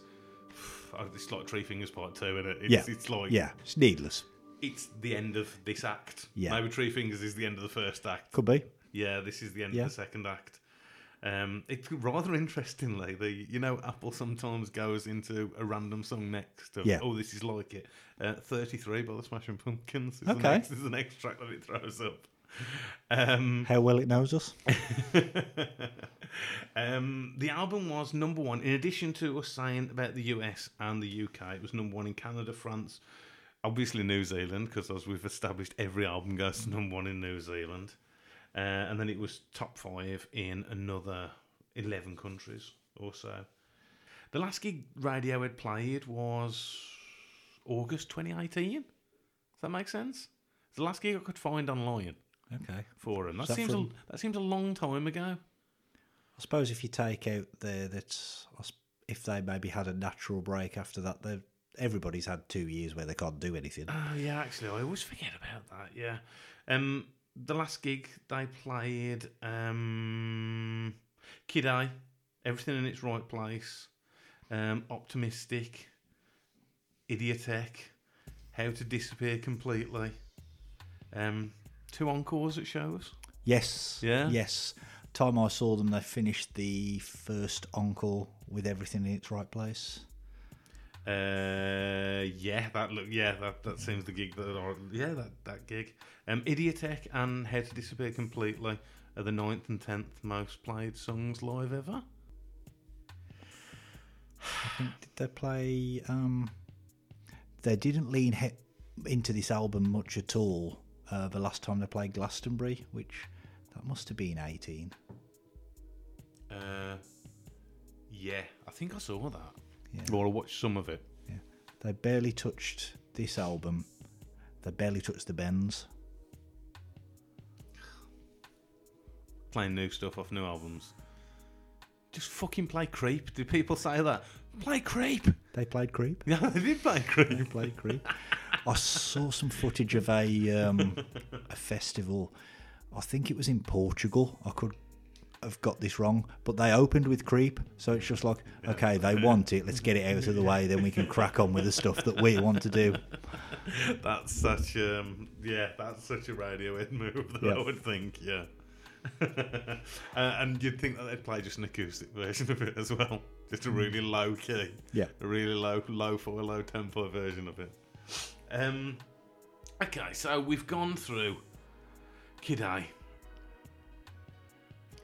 It's a real strange one for me to to sum up because I do think there's some really, I think there's some good stuff on there. I do. Um, I think I, d- I d- I don't know where you sit on this. I can't remember where you where you said where you said you sat on this, but I think it's an inferior album to OK Computer. Agreed. Yeah. Um, for the other stuff I listen to, as I said, I think there's like albums that come after this which I preferred, but I can kind of see where they what they were going for. Well, I think I can see what they were going for Yeah. on this album. Uh, I think they were after a complete change of sound, or at least Thom was reading on. It's him really driving this change of sound. Yeah, I think the rest of the band would have been completely happy to carry on and do their stuff, as we I think we've alluded to. Maybe with the exception of Jonny Greenwood, potentially. Yeah, yeah. He kind of became the multi multi instrumentalist, didn't he? Yes. Yeah, where does it sit on the official Stuart Boyd pantheon of Radiohead albums? Um, one of the things. This I've- is the question from our man Yep. earlier. Yes. okay, yeah. okay. I would say, and I might, might need to qualify this statement if it doesn't make any sense. It's the best, third best album that any artist has ever made. The best, third best. Yeah, if you rank every artist's discography one, two, three, four, five, if you take all the threes across the piece, Yeah. the album in albums in the third place. Yeah. This is the best one out of all of them. Um, Not wanting to be a basic bitch, but um, I'd say What's the Story Morning Glory is like the, the, the best, third best album. Okay.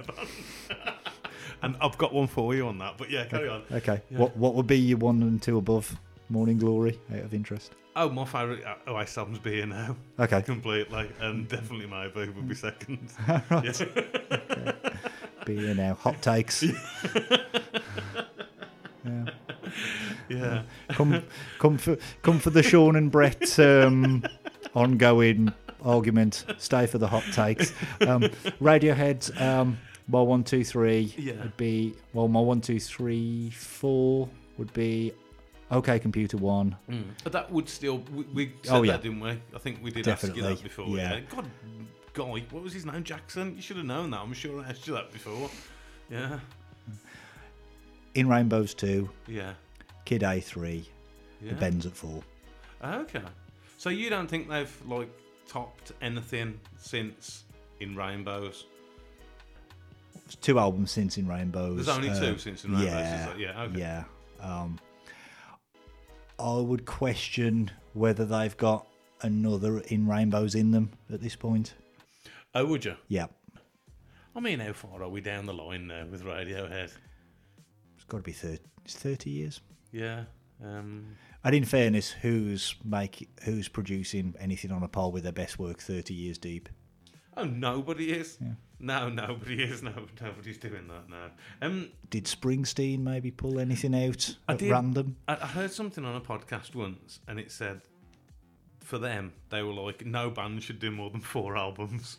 Okay. that was like their thing. They were like, no band should do more than four albums, and that's pushing it. Yeah. Yeah. Um, I I think you could probably apply that a lot of times, to be honest. Yeah. There's less exceptions to the rule than Mm. Oh, yeah, yeah, yeah, who it applies to. yeah. So, what we do in summing up here on this here podcast is we give an album a grade. Um, As you've been more generous to this album than I expected, mm, would you like to give me your thoughts? yes, I'll go first. Um, summing it up, I think there's four good tracks on this. Like good, like yeah, completely. Um, Give me a four. Um, everything in its right place. How to disappear completely. Um, uh, optimistic. Um, uh, national anthem's like half a good song. It is. It is. and I, motion picture soundtrack is half a good song. I really lament, lament um, national anthem because I think if they if they elevate that and take it somewhere else rather than where they go with the jazz breakdown, like you said, you wanted Mm. motion picture soundtrack to go somewhere else. I think they've got an all timer on their hands there. But I, th- I think the motion picture as well could Yep. be could be that yeah unrealized potential. Uh, yeah, um, ten tracks. I think you've got three, maybe four, which man, I and I always think when I when I give these grades, am I going to go back and listen to this album again, or am I going to listen to it at some point? And I tell you what, doing these episodes, it's very rare that I've gone back to the albums because I listened so much, getting notes and bits and pieces. I don't know if I'm being generous or I'm being harsh here, but thinking about what I've given before, not stringing this out to say it, I think D.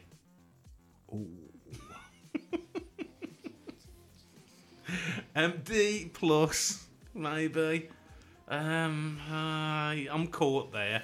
I can't. The stuff that we've given C's to are better albums overall things, even though they might have highs or lows. That Verve album did did did I give it a C You or a did. C minus? You gave it a C. I gave it a D plus. I think there's more. So, this this Radiohead album for me it suffers because there's not songs. I think there's ideas, and I don't think they're fully fleshed out in a lot of times. But I think that's by design. It is by design, and I But um that and that maybe I'm not, not to di- my taste. yeah I'm not disagreeing with that um Yeah. that synopsis. I think that's uh, Yeah. Th- there's a great deal of truth in on, there. hit me with that Um, eye. it it could have easily been more palatable, so it's definitely a conscious choice to be challenging. I think if you wanted to make that palatable album, you could take out the title track, you could take out Treefingers, you could add something like uh, like Spinning Plates, or I might be wrong from the same sessions. In terms of a grade, um, given the lowlights as standalones, so again, kind of how impenetrable um, Kid A is, the second half of National Anthem um, being a bit of a wasted opportunity, again, Treefingers. Um, given that we talked a bit about the two or three instances of dirt that weren't up to the standard of the rest of the album, mm-hmm. I wouldn't be able to, in good faith, give it a higher mark than I gave Dirt, which I gave a mm-hmm. B plus. So I'm going to match that with this and go B plus. Okay, yeah, that's that's fair to us. It's it's it, you know it is it is tastes and what you like in it. It, Yeah. it. it is at the end of the day. I think in my music, I probably need it not need it to be layered on a bit more, but I like a bit of immediacy.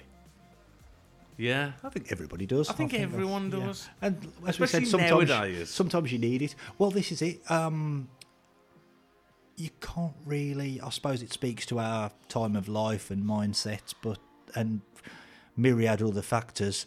But we're not really that free to invest Mm. in music anymore. I mean, really, when I invest in time in something, it's when I do musically. It's when I do this. When I'm sitting here with you in the weeks before. Mm. Yeah, That's when yeah, I yeah, invest in something because I've got something to aim at. I think we something we've touched on before is you know when you were younger and you had a, a finite amount of money that you could Yeah, definitely. spend on an album. Absolutely. I think if I would have gone to um, 2000, is our price still around in 2000? Is it might have just well, gone. Whatever. If I would have gone to HMV in 2000 Yeah. and I would have laid down my over a tenner for Kid A and I would have got it home and I would have listened to it, straight away I would have thought, no, man, don't want, I want my money back. You'd have been back with receipt in Yeah. hand. I, I do think repeated listens bear fruit, and I think you get a little bit more out of it then. But um, but yeah, you know, it ain't shit. It's not. It's not shit. By that same token, if you've laid your 15 quid down, do you give something more time Oh. um, and give it that? Um, I suppose you want it to be good, don't you, when you've made that Oh, investment? course, yeah, Whereas if you that, stream yeah. something now and you talk about immediacy, Yeah. if you stream something for the first time, Yeah. you've got basically the entirety of recorded history there for your tenner a month. Mm-hmm. Um, so there's less incentive for you to stay with it, and you'll move on to a safer bet or something else new. My story that I always give for this is I in the in the heady days of uh, music piracy, I burnt a copy of the Killers album that had got Human on. Yep. I think it's their third studio album. Yep. And I was in my truck, I was driving down the M54, and I listened to the album, and I got to about track seven, and I took the CD out of the thing, and I fucked it off out the window, and I've never listened to the album ever again. I was that distraught that I just tossed it out of the window, going down the motorway. Um, yeah, so yeah, I suppose that's the difference from now till then. And on that note, do you have a song to play us out, Mr. Stuart Boyd? I do. I do. Um, mentioned him earlier. Um, this is the first uh, time we've convened since the tragic passing of Mark Lanegan. Long time listeners, How old um, was I? 56 maybe. No age again, No is it? age. No age Yeah. again. Long time listeners know of my affinity for the '90s Seattle scene. Um, he's got a rich catalogue to pick from. Um, big collaborator.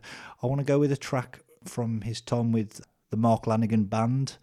Um, it's called Harborview Hospital.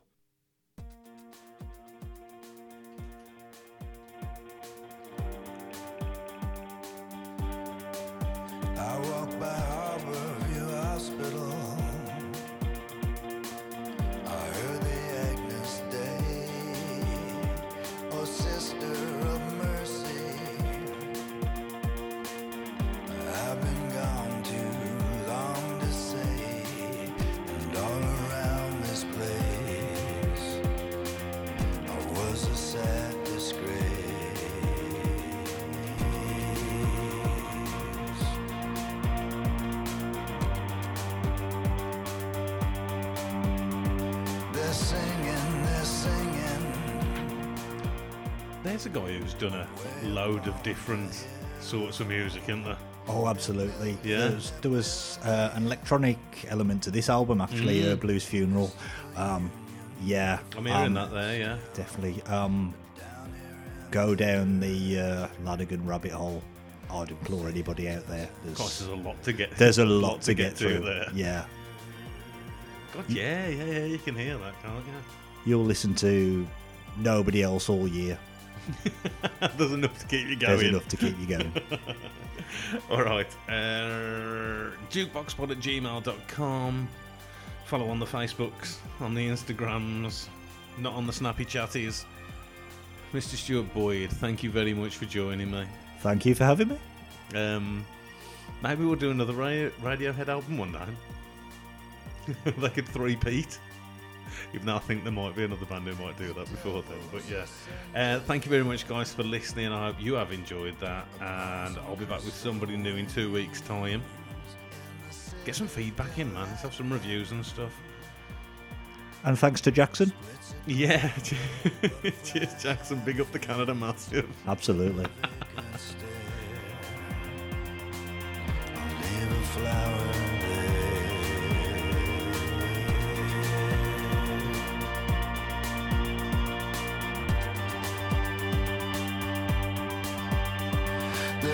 child in their eyes.